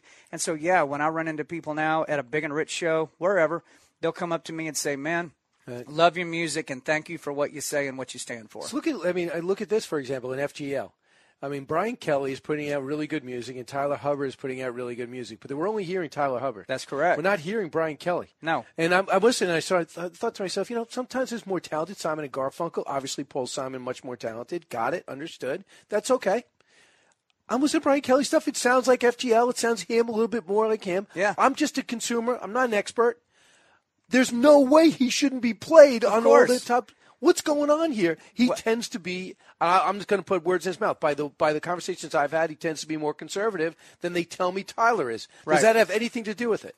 A hundred percent, it does. So the, all the record labels are owned by these big companies, and all the country radio stations are owned by only about three different companies. You know this. You're a radio guy. The conglomerates own everything. So when they have their little meeting in the back room and decide somebody's done, they're done. Now then, it's on to the artist to figure out another way to get to the people and get their music out there and, and have it be heard. That's what I've done. You guys have been a, a great asset to me, a great friendship uh, with me to do that. Listen, my last four songs all set at the top of, I, of the iTunes download chart for multiple weeks. I mean, higher than Beyonce. They debuted on our channel. people. I'm just saying, man. I mean, the people are out there. If I write music that really turns them on, it gives them something they love, and, and I'm allowed to expose it, for instance, on Fox, people then know the music is there, and it doesn't matter if country radio's playing it or not. I also think it's kind of interesting too, is because I don't think they talk, and I think it's over politics. It's not over. You know, it used to be over girls or the Right. work ethic or I drink too much, I do Yeah. too much, and now I think it's over politics. And they, you know, FGL was one of the hottest band, well, hottest duos ever, you know, in Yeah. modern country music, and now they've gone their separate uh, their separate ways. And there's fundamentally the only thing difference is who you who they voted for. Well, this I- is crazy. Me and Big Kenny don't agree on a lot of things. Big and Rich. So you never bring it up. We do agree on a lot of things, but then we totally disagree on a lot of things. No, we, we'll bring it up and talk about it every now and then and go into a subject or whatever, but then we high five, go on the stage, rock and roll, and go home. You know, because our friendship overrides uh, the disagreements. You know, Americans used to be able to disagree without hating each other. We're not at that point anymore. Right. You know, even back in the greatest generation, World War II, they disagreed on everything. They did all the way back to the founding of the country. They were having pistol fights out in the yard over over the Constitution and things like that. We've always disagreed, but it's only been recently that we haven't been able to get over the disagreement enough to still have each other's back if it came down to that. So interesting that two days ago, Markwayne Mullin, Senator uh, Mullin of Oklahoma, uh, was going to go out with the Teamster chief. You have uh, they should set that up, man. It should be for charity and turn them loose in the octagon. because he was tweeting at him, challenging him. He said, "Now that we're here, let's do this." He goes, "Let's do this." Right. At the same time, you have uh, the other uh, threats from Comer and Congressman Moskowitz saying they making up things about Comer, getting a, setting up offshore accounts that didn't happen, accusing him of giving his brother a loan for a, uh, for a farm. He said, "Why is that?" And he just making things up instead of examining the Hunter Biden situation. It's just a screaming Right. match, and then it becomes personal. One person called the other one a Smurf and whatever. I mean, this Right. happened in one day. Yeah. And then there was a, another incident. Then we, uh, two weeks ago, within the party, you have one of the problem solvers uh, from caucus call out a congressman, uh, a congressman from New York because they did not agree on an Isra- Isra- on condemning Israel. He's like, what, about these guys? How could you not condemn Hamas for their attacks on Israel? Democrats fighting Democrats, but it's gotten physical mm-hmm. instead of verbal. And I- yeah, we used to do that though. Well, that's indicative of the temperature of the country right now. It's the same way out in the public. That's why it's unnerving. I think we're all watching what's going on in our towns, even here in Nashville. You know, I, I was driving to go pick my boys up from school, and I drove past 300 people right there in Nashville, waving the Palestinian flag, screaming all kinds of stuff. Uh, a couple of them had the Hamas stuff up, and I went, "Wow, man!" Right in the middle of Nashville, and everybody's watching that in their in their towns, and it, it, it is highly unnerving right now. yeah. Uh, it Don't you crazy. agree? I mean, I can't imagine more being than in New agree. York City. More than agree. New York City's even crazier. It's even crazier. I Yeah. felt great with the 300,000 in, in, in Washington, D.C. Tuesday. That Yeah. was unbelievable. Well, guess what? No violence, no damage, nothing. Right. In, out. That's all. But now it's back, and these people need to be exposed. Imagine if people were actually demonstrating for Al Qaeda after 9 11. Or Right. even you heard whispers of it. People assume, no, I have nothing to do with it. Okay, that's fine. Well, let's hear it. Now Well, do- we have people with Hamas signs who say we will never stop cutting up Jews. Yeah. Do you remember the stories back what you're talking about about Al Qaeda? Remember a, a few of the girls in America that had been basically pen pals with some Al Qaeda guys and, and agreed to marry them and go overseas and Yeah. marry them and, and we and we found them and they all got arrested. They all got arrested. Good for, memory. They arrested all of them. Through, they're probably still in jail for aiding and abetting terrorists. Wow. Okay, so what's changed from then till now? Nothing. Uh, a couple more minutes with John Rich when we come back. You listen to the Brian Kilmeade Show in beautiful Nashville, Tennessee, the side of the Patriot Awards tonight. Don't move. You're with Brian Kilmeade.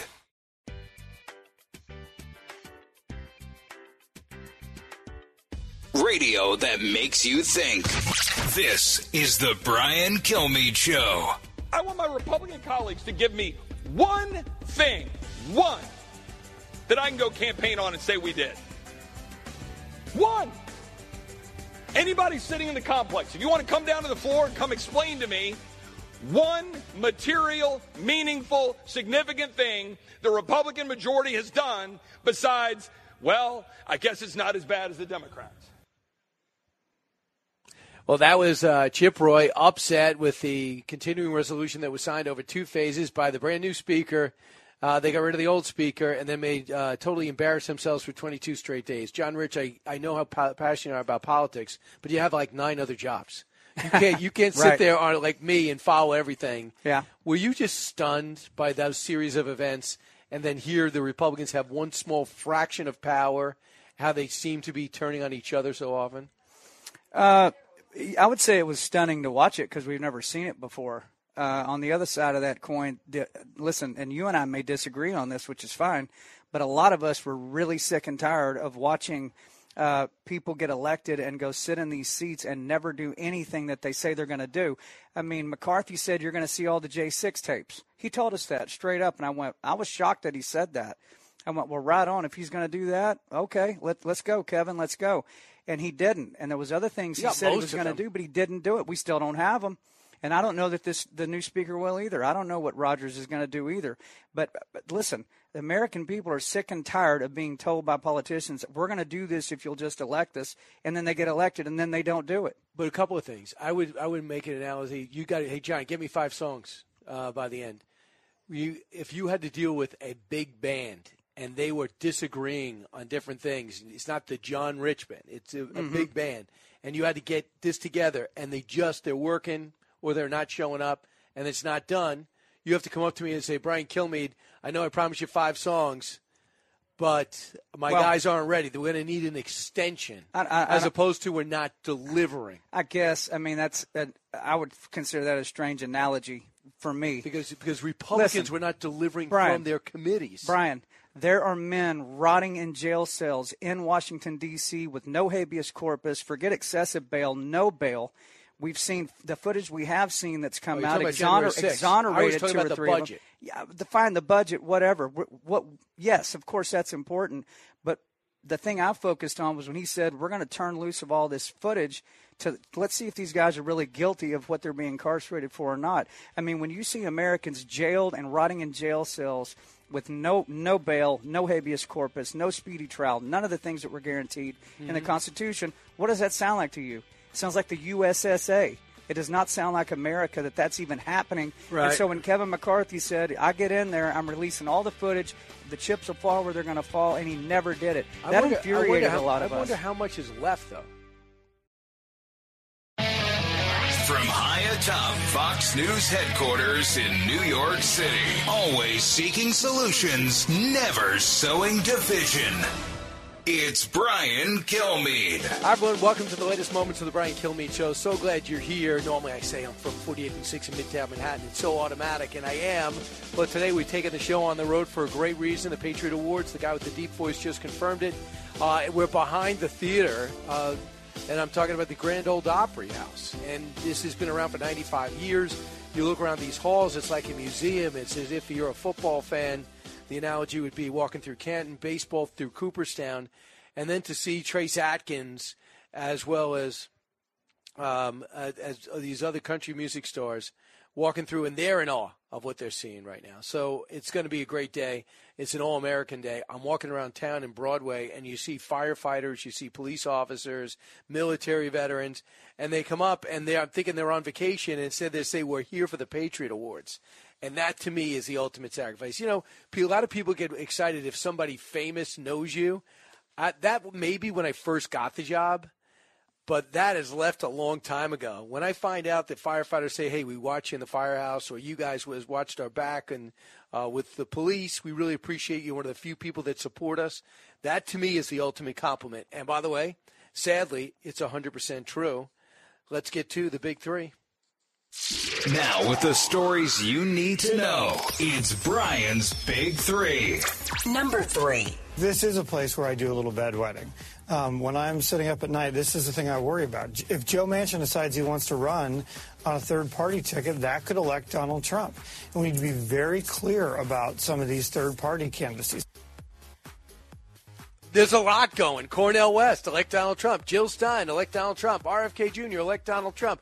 Joe Manchin, Governor Huntsman, Governor Hogan, they could elect Donald Trump or not. Or they could get elected themselves if Donald Trump's so bad. If Donald Trump is so bad and so unelectable, why does he keep winning? We just got new polls in. Third major poll, this one Fox. Trump is beating Biden everywhere. Number two. There is a an AK-47. There are cartridges, am- ammo.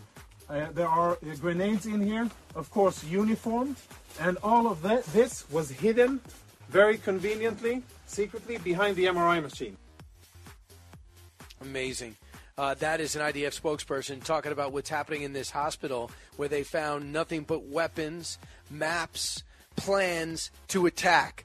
What hospital has that stuff? Does that give you enough proof, you protesters around this country and in the UK and around the other Western cultures, that this is not about uh, about Israel callously blowing up a hospital? It's about them eradicating Hamas, who hides there. Number one. As you know, I just concluded several hours of meetings with President Xi, and I believe that they're some of the most constructive and productive discussions we've had. We've made some important progress, I believe. Yeah, I believe. Let's say superpower thaw, perhaps. China comes to the city by the bay and shows a willingness to talk, a stubbornness on Taiwan, all while never taking the blame for the spy balloon or the global pandemic that killed millions. We're not bringing it up. I understand big picture. You know, you got to say to yourself, do I really want to fight here? Is this the place I want to fight, or should I wait, see if I get some uh, some deliverables and get myself reelected? I think China wants him reelected. Why wouldn't they? Uh, so, if I was to look at what's happening so far, this is what they tell us happened. They've agreed to curb fentanyl production and to start military mil- military to military communications.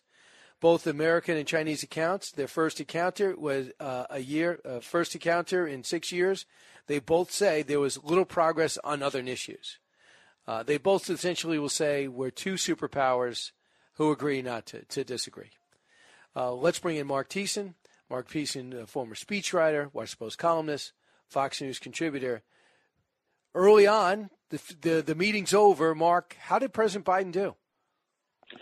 Um, well, first of all, the whole thing was a PR disaster for the United States. I mean, why on earth would you host the APEC summit and a, and particularly a, a bilateral summit with with the Chinese president in San Francisco, which is a city that is so riddled with crime and drugs that it can that, that literally people have to have to walk in the middle of the street in order to avoid the the the, the homeless people shooting up and all the needles and then ape the Chinese Communist Party by turning it into a Potemkin village uh, for for the occasion and cleaning it all up.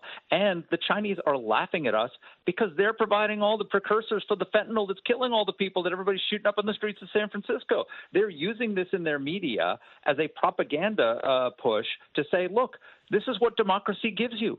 This is this is why democracy is inferior. We don't have homeless people shooting up on the streets of Beijing. We don't have homeless people shooting up on the streets of Shanghai. Uh, this is this is this is the the decadent West, the incompetent West, and our system is superior. And all the while, they're produ- they're they're feeding us the fentanyl for this propaganda victory. It's just absolutely the most stunning. I mean, you know, this administration is so incompetent that you know it's hard to top itself. But I think this tops a lot of it.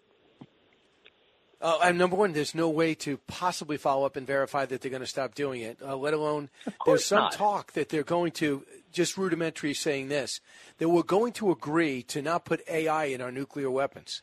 And people in the tech center say that's a dis- epic disaster because that's one advantage we have, absolutely necessary, and you can make an argument makes everything safer. And why would they care so much about that? Is this their version of Star Wars? We got to stop them from going to the sky because we're running out of money? I'm not sure, but I hope we don't give in. What is your greatest fear, Mark, about this? Well, first of all, doing that I mean, has Russia agreed not to put AI on its nuclear weapons? I mean, you know, the, the, why know. would we be? Why would This we, is now we a be threesome. concluding unilaterally conceding something that Russia won't agree to, even if even if it was a good idea? you know, why would you do that? But of course, we have we we're the we're the world leader in AI. I, w- I certainly would want to have AI. Uh, you know, I don't I wouldn't want to put AI in charge of the button. You know, I don't want to live, live out live, relive war games. You know, uh, the, the you know the Matthew Broderick uh, you know thing. I'd rather have the AI playing tic tac toe. But but I certainly would like to use AI to target and to to have accuracy. And this is a, this is you know this is what the left always does. Anytime America has a strategic advantage in anything, they want to give it up for the sake of peace. It's like you know during during the as soon as we we we developed nuclear weapons and achieved strategic weapons parity with the Soviet Union during the Cold War, the the nuclear freeze movement started. As soon as we became a a uh, an energy superpower and and and became energy independent, they want to give up fossil fuels. And now, you know, now we're becoming a world leader in AI, and they want to give that up too. It's like no matter what America, they hate the West. They, they they want to teach all of our kids that the West is evil, but the West produces the best technology in the world. We have the best uh, at that, and so they want to they want to teach us that, that teach our kids that, that that the West is evil and give up any advantages that we have from free free enterprise and free markets. Uh, this is a little from Joe Biden yesterday in the translated speech. In fact, rather than that, let's use the translation of the president of China. Here is uh, here's what he said about our relationship. Cut nine. The China US relationship, which is the most important bilateral relationship in the world, should be perceived and envisioned in the broad context of the, of the accelerating global transformations unseen in a century. It should develop in a way that benefits our two peoples and fulfills our responsibility for human progress. Feel better? Oh, much better. Yes, I feel I feel good. No, no, we don't have to worry about any of this. It's all good. No problems. I mean, look, here's the world we're living in right now, Brian. The, the America is projecting weakness in the world. What has that weakness given us? It's it's it's given us uh, a Russian invasion uh, of Ukraine, and Iranian Iran has started a war in the Middle East, and that's who it is. You know, Hamas is just a proxy, and China is rattling its saber and threatening to start a war in the Pacific. I mean, this is deadly serious stuff. We are in a we are in you know we're on the brink of World War Three. And if you think that we're going to have wars on three continents and America can just sit behind its fortress America and not not get involved, we're going to get dragged into this. You know, you you look at what's happening in the Middle East right now, and the Iranians are shooting uh, over 50 times at U.S. at U.S. Uh, ships, at U.S. bases. Uh, they've they've they've given concussions and tra- traumatic brain injury to a bunch of troops, but nobody's died yet. At some point, an American's going to get killed, and then what happens? then we, then we have to respond. I mean, the the best way to get to if you don't want to go to war the best way to do it is to deter war and the best way to deter war is to help your your your allies defeat your enemies and send a message of strength and Xi is looking at the world and he sees a weak america uh, that is that mm-hmm. is afraid of its own shadow that doesn't want to that is afraid of escal terrified of escalation um, and he th- he calculates yeah they, you know they're they're they're you know they're they're they're not going to defend right. taiwan I want you to hear how Nikki Haley would handle it. This is what she said yesterday, cut 12.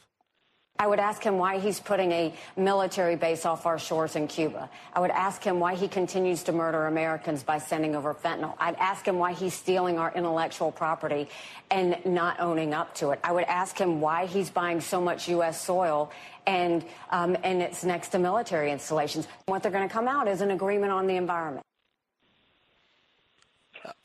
so do you like that approach? And they are agreeing to stop to to uh, begin looking for renewables. So yeah, they are agreeing yeah, to that. Your thoughts on how what you would? Well, first of all, I I, I, I would I would feel I'd sleep better at night if Nikki Haley was sitting across from Xi Jinping rather than Joe Biden um, and I think all of America should. I mean, this, you know, she she understands that we have to project strength in the world, um, and so you know, I, and I'd feel I'd probably sleep better at night if I thought that Nikki Haley was going to be opposing Joe Biden in the next election, because I think we'd have a better chance of winning right. and having that scenario come out. Um, but you know, it, it, this is this, the Chinese you know why why on earth you know you've got John Kerry sitting across the table in that meeting. John Kerry doesn't care about the Uyghurs, doesn't care about Taiwan, doesn't care about anything. He just cares about climate, and he would give up all of that in order to get uh, to get to get China to uh, to to uh, to reduce its emissions. And so they look at this stuff and they say, we can play these guys. We'll just give it. We'll we'll make some concessions down the line on climate, and they'll stop bothering us about stealing their their intellectual property. They'll stop bothering us about the Uyghurs. They'll stop bothering us about Hong Kong. They they they won't they won't stop us in Taiwan because because we'll just give them something on the climate because the climate is what they really care about. I only got a minute. Uh, but real quick on the Fox News poll, uh, twenty percent uh, of Americans blame Israel for the conflict with Hamas, which is encouraging. 69% blame Hamas. No kidding.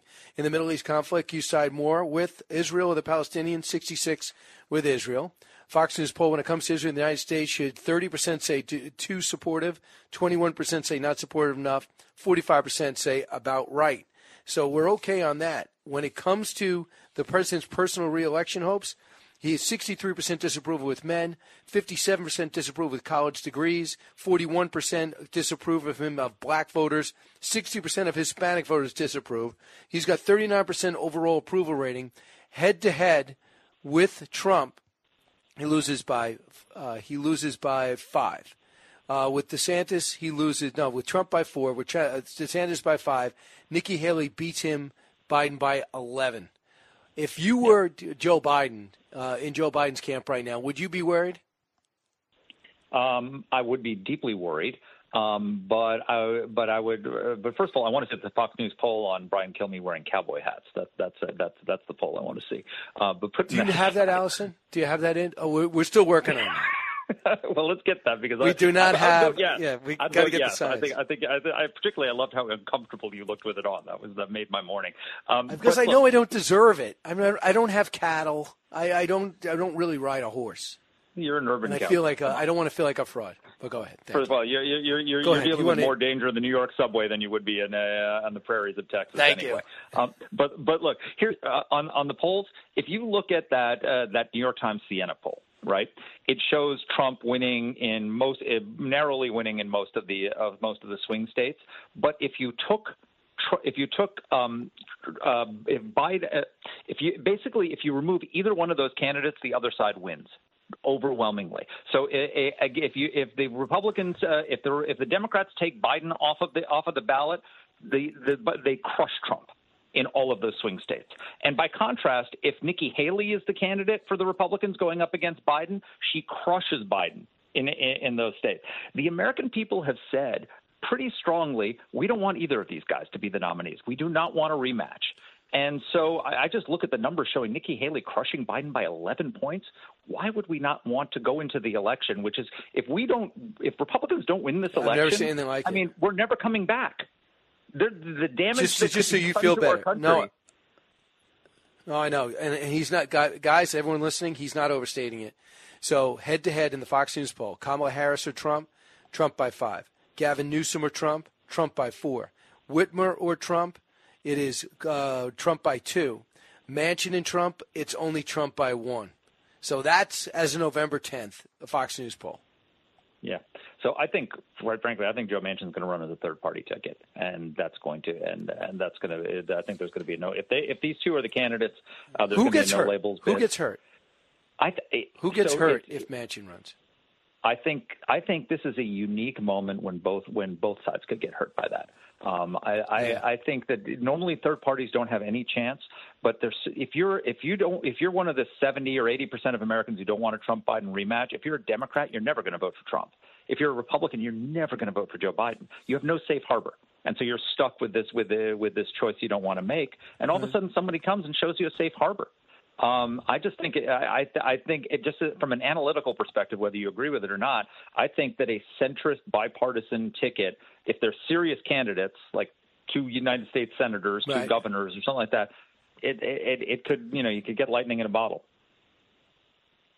Gotcha. Hey, Marc Thiessen, always great. Thanks so much for judging me uh, this morning on my looks.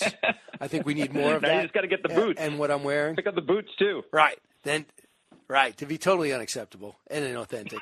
Uh, but I love being in Nashville. I like watching. I don't need to dress up like uh, I live here, unless I decide when in to live Rome, here, which would when good- in, when in Rome, do like the Romans do, my friend.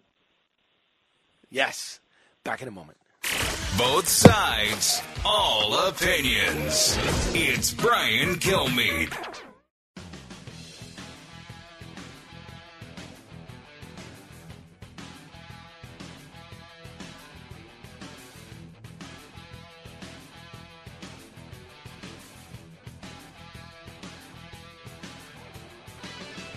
Breaking news, unique opinions. Hear it all on the Brian Kilmeade Show. Hey, thanks so much, everyone, to put uh, Teddy and Booker T opens up uh, number nine in the country on the New York Times list. That's awesome. Thank you so much. Two American Icons Blaze the Path to Racial Equality. The special's on Fox Nation. Hope you check it out. Went to the places, shot it over a year. It's, really good. I think we need to hear positive American stories, especially as it relates to race uh, in America at a very difficult time. But I do hope to see you guys in person and I'm going to be in Brentwood, Tennessee tomorrow at three. I'm going to be in Chattanooga, Tennessee, the 18th. The next day on in uh, in Alabama, or Chattanooga, Tennessee on the 18th. Then I'm going to Madison, Alabama uh, later on the afternoon at six.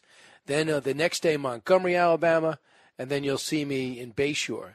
What I also try to do is hop on stage and tell everyone what's going on with all my books now that we have uh, Teddy and Booker T out. It was preceded by the President Freedom Fighter. And there, I'll be on the 15th of December in uh, Pittsburgh, Pennsylvania. Go check it out on BrianKilmeade.com. Carnegie of Homestead Music Hall on the 16th, the next night, in Holland, Michigan at 8 o'clock. So I hope to see everybody there. My last stop this year will be in Wichita, Kansas. You listen to the Brian Kilmeade Show.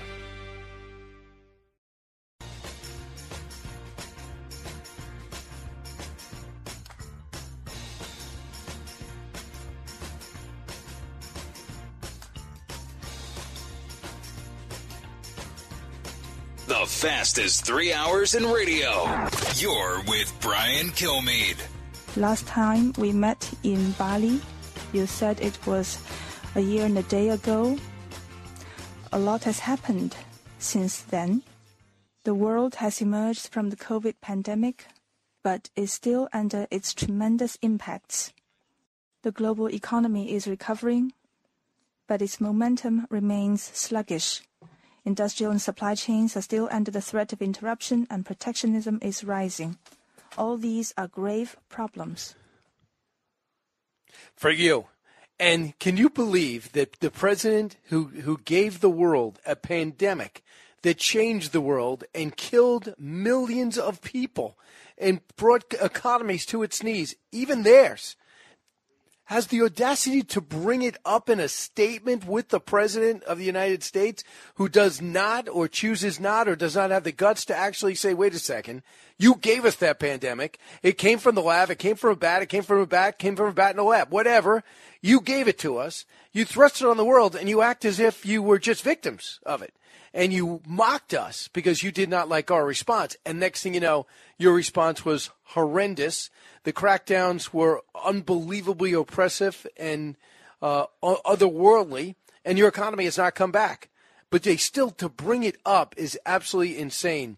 For Mike Gallagher, who has spent the, the bulk of his life, by the way, the, the bulk of his uh, life in the majority as uh, chairman of the Select Committee on China, said this about any deals that we make over the next two days in San Francisco, cut 13.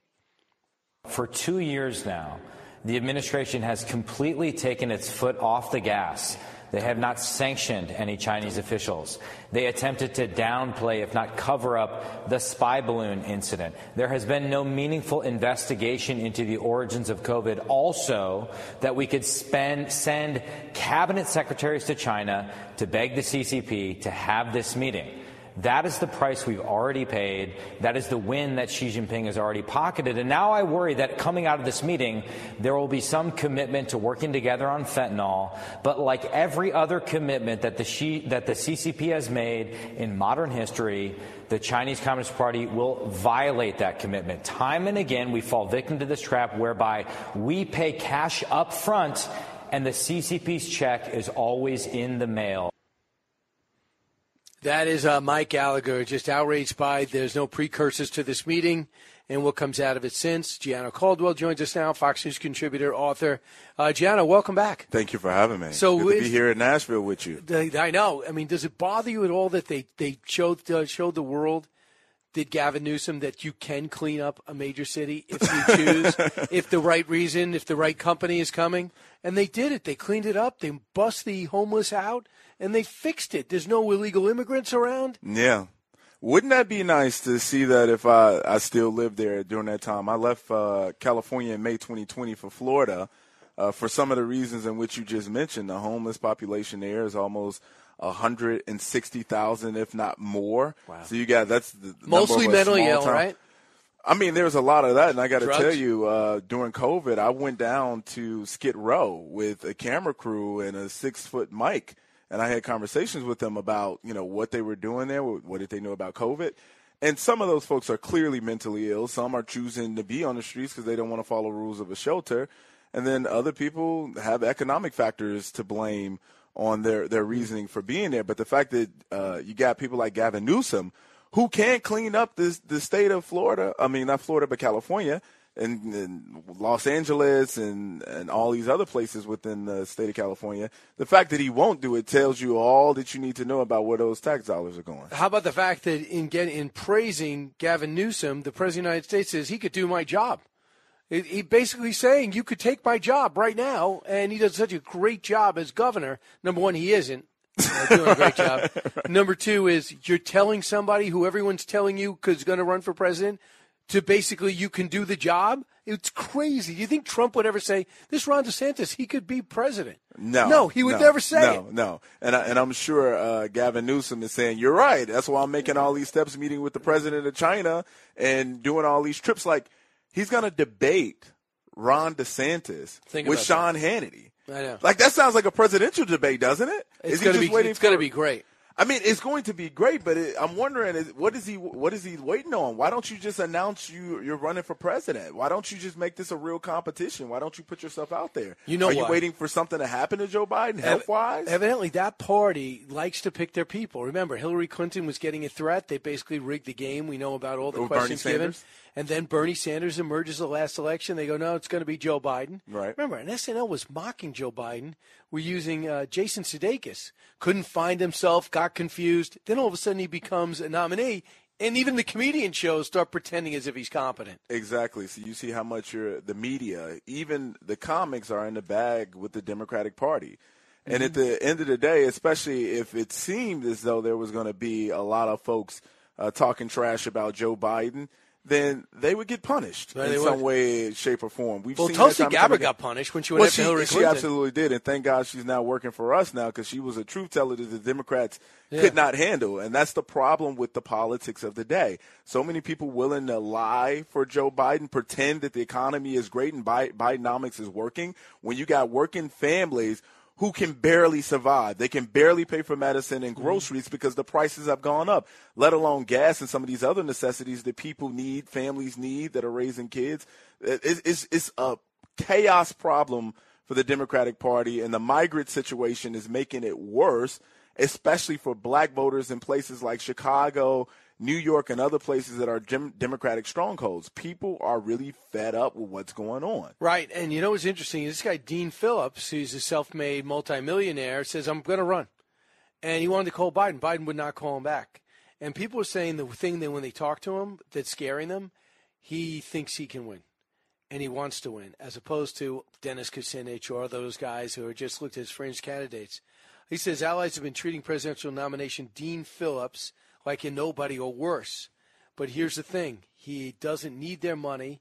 He will go out and campaign, and he will be in New Hampshire. And yesterday, New Hampshire said, We're going to be first, not South Carolina. right. I don't care what you want. Yeah. We're going first. So Dean Phillips will be the only nominee. He'll walk out. He's going to get all those electoral votes. Yeah, he's he's going to get a win, and, and we don't know what Joe Manchin is doing yet. And there's a lot of other folks contenders who would definitely take some of that Joe Biden base away if he has any left. We're talking about working class folks. Now, some interesting polling came out in May uh, during uh, from us from Fox News Channel about Joe Biden. Traits of Joe Biden cares about people like me. Only 45% yes. Is honest and trustworthy. Only 40% said yes. Has judgment to serve. 38% said yes. Has mental soundness to serve. 37% is a strong leader. 33 is corrupt. 44%. These numbers have gotten worse. That was in May. Right. And now we have legitimately a war in the Middle East. The Ukraine issue is still an issue. You got fentanyl coming across the border, impacting families left and right. For the first mm. time in American history, we got 100,000 people who have overdosed and died from the use of a drug. Right. People are in chaos with what's going on in this country. And the fact that folks are still trying to pile on, Democratic Party are still trying to ensure that Joe Biden wins, is deaf to the Democratic Right. Party, especially when you think about the black voters who are running away from him. That's so interesting because he's got only, he's got 45% negatives on black voters when he got 77 or 87% of the black vote last time around. It was 92% in 92%. 22. So right now, And it- 20, I should say. it looks like Trump's up to 22%. 22% in six battleground states. And the polling said if the election was held today, black voters would only, 66 Right. black voters uh, would only vote for Joe Biden, which is the end of his candidacy. Right. Like, if you don't have black voters, you can't win. It was the same for the primary. Do you think Trump realizes that? Because he doesn't a- seem I'm to a- have a strategy for urban America. So I'm gonna, I'm gonna, I, I can't tell you what is going on in this campaign today from that perspective, but in 2020 he had the platinum plan. In 2016 he was running to uh, Donald Trump's credit, and I'm gonna tell you, I know what they've said about Donald Trump, and I know he doesn't always say the right thing, but there's not been a president that has been more supportive of Black America, Democrat or Republican, than Donald Trump. Period. And that's me saying I'm from the South Side of Chicago. I'm just telling you what the numbers what the numbers are and what I've seen him do. Now they will go after every black vote that they can find. They're going to make him that. the, the Grand Wizard, and they're going to make him Hitler. They're you know that. They, they're going to say that about. But the thing is, like, and this is what really upsets me, Brian. I've heard Joe Biden because I've heard friends back uh, when um, uh, Trump was running in 2020. Friends call me. Are you going to say what? Say anything about what Trump just said? What about the black community? Are you going to speak up? Are you going to do this, that, and the other? Joe Biden says ridiculous things, and I would even argue racist things the regularly. And I call these same people and I say, "Well, are you going to say anything about what Joe Biden is saying?" Nope. Right. So what I what I come to learn is, is is all BS politics, and the Democratic Party will use every race angle they can, especially as we get closer to the election. They see what these numbers are. They're Mm-hmm. gonna they're gonna run the Charlottesville tape and everything else they can. And you know that's generally what they do. It doesn't matter if it was uh, Donald Trump or Right. Brian Kilmeade running for president. This is what They they, do. If you have a you Republican, by- that's it. That's it. I want you to do what Jim Messina said, Democratic strategist, cut 41. This is a place where I do a little bedwetting. Um, when I'm sitting up at night, this is the thing I worry about. If Joe Manchin decides he wants to run on a third party ticket, that could elect Donald Trump. And we need to be very clear about some of these third party candidacies. I think RFK Jr. is different. I think he's speaking at CPAC. He's talking about MAGA stuff. I think in the end he takes votes away from Trump, not Biden. Um, but I think a third party with a Democrat on it could be difficult, and that's why I've been so critical of these stupid efforts. You know, when people want to play around with American politics, we could actually get rid of democracy in the middle of this. So I think we need to be very, So- very careful about. So wait, wait a second. So, so what he's saying is, if Joe Manchin runs, it hurts democracy. It's a reckless, really, because he wants to run. And a, this, this no labels has got on 50 states. It looks like they got a lot of credible people involved with it, so-called moderates. Yeah. You might not like it, but to think it's going to endanger democracy, what are you talking Meanwhile, about? if you think Kennedy's going to take votes away from Trump, is a okay? Yeah, right. Yeah, that's okay. I mean, You know, talking out of both sides of Yeah. his mouth.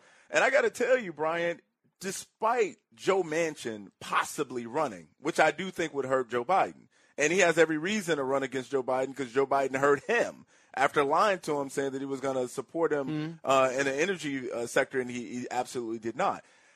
Beyond that, Joe Biden's in trouble. Just him running against Donald Trump.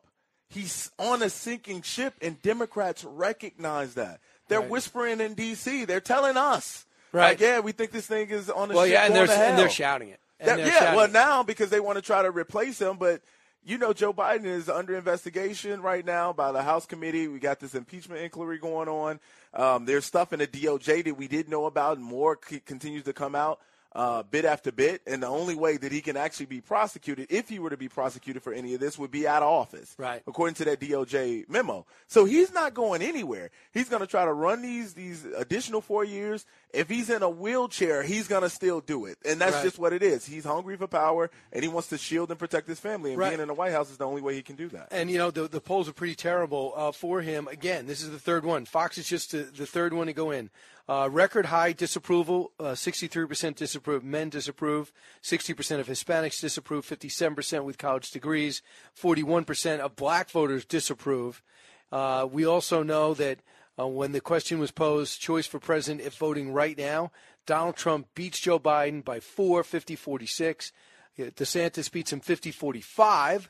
So Nikki Haley beats him by 11. Now, do you think, Gianno Caldwell, that the primary race is over? That even though we had a primary, even a caucus, do you think it's Trump's? You believe these polls? I believe these polls. I've spoken with many voters, and I'll tell you, absent something health wise going on with Donald Trump, he's going to win these primaries. I mean, Right. it's just he's he will be the nominee. Now, I would encourage people like Ron DeSantis and Nikki Haley to stay in a race because you just never know what could happen. Because of the court cases. Well, it's, it's the court cases and there's a lot of other things. Like it's just so many different ingredients in the pot. We don't know what's what's the end result going to be. The ramifications of not just the court cases, what's going on in our country, the wars. Will Crime. America get pulled into the war? Like it's just so much. It's almost like being under a pressure cooker. And the result is going to just burst into a thousand pieces. We don't know which piece is going to be the right piece, but we're going to continue to follow this as closely as possible. Gianno, how people follow you? How do people on social media? Where Thank do we you. find you? Gianno Caldwell, at Gianno Caldwell, G I A N N O, Caldwell, C A L D W E. What do you expect at the Patriot Awards tonight? Well, I'm excited about it. I, maybe I'll pick up a date. I don't know. You and Lawrence are like the two single guys? yeah, we're the only two single guys. I wish I would have got married earlier. I could have did what you did and had kids already, but Right. now I'm 36. How- are you 36? I'm 36. You look single. 26, so that helps. you. There's no stress in your You got to mention the muscles too, Brian. You Right, gotta- I did not notice that. I, I have chisel, chisel, chisel. I have not had it. Let me just let me feel there you go.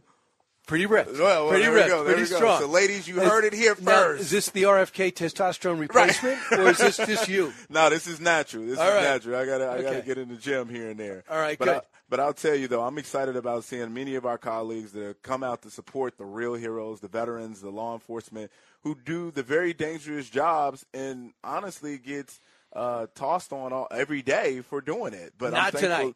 Not tonight. We're going to celebrate them. We're going to lift them up, and I'm very thankful as a last note Hmm. for the many fans that I've Right. seen here and supporters and viewers who've prayed for me, who've spoken to me about my brother who was tragically murdered in Chicago last year, June 24th.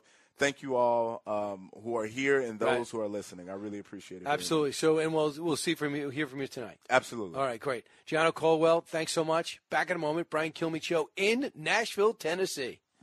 Learning something new every day on the Brian Kilmeade Show.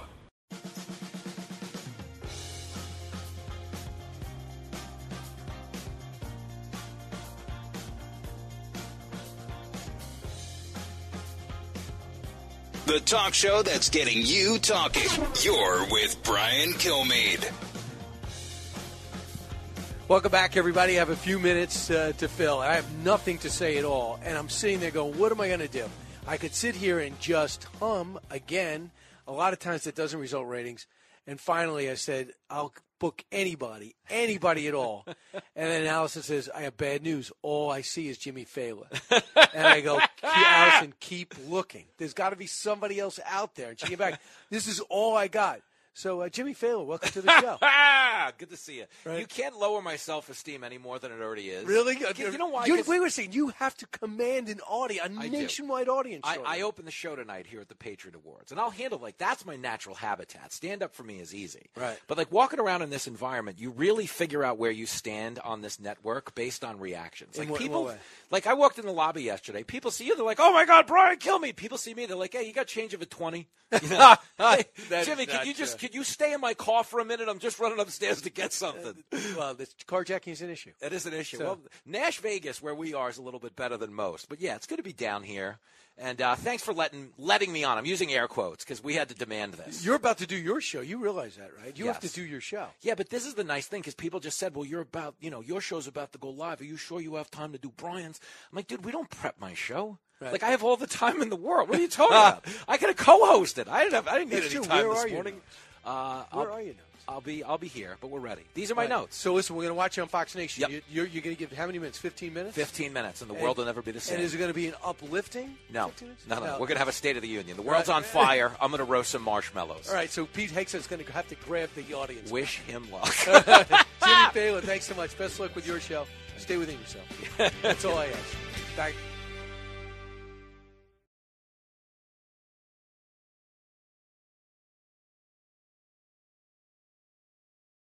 Pull up a chair and join me, Rachel Campos Duffy. and me, former U.S. Congressman Sean Duffy, as we share our perspective on the discussions happening at kitchen tables across America. Download from the kitchen table the Duffys at foxnewspodcasts.com or wherever you download podcasts. Listen to the show ad free on Fox News Podcast Plus on Apple Podcast, Amazon Music with your Prime membership, or subscribe wherever you get your podcasts.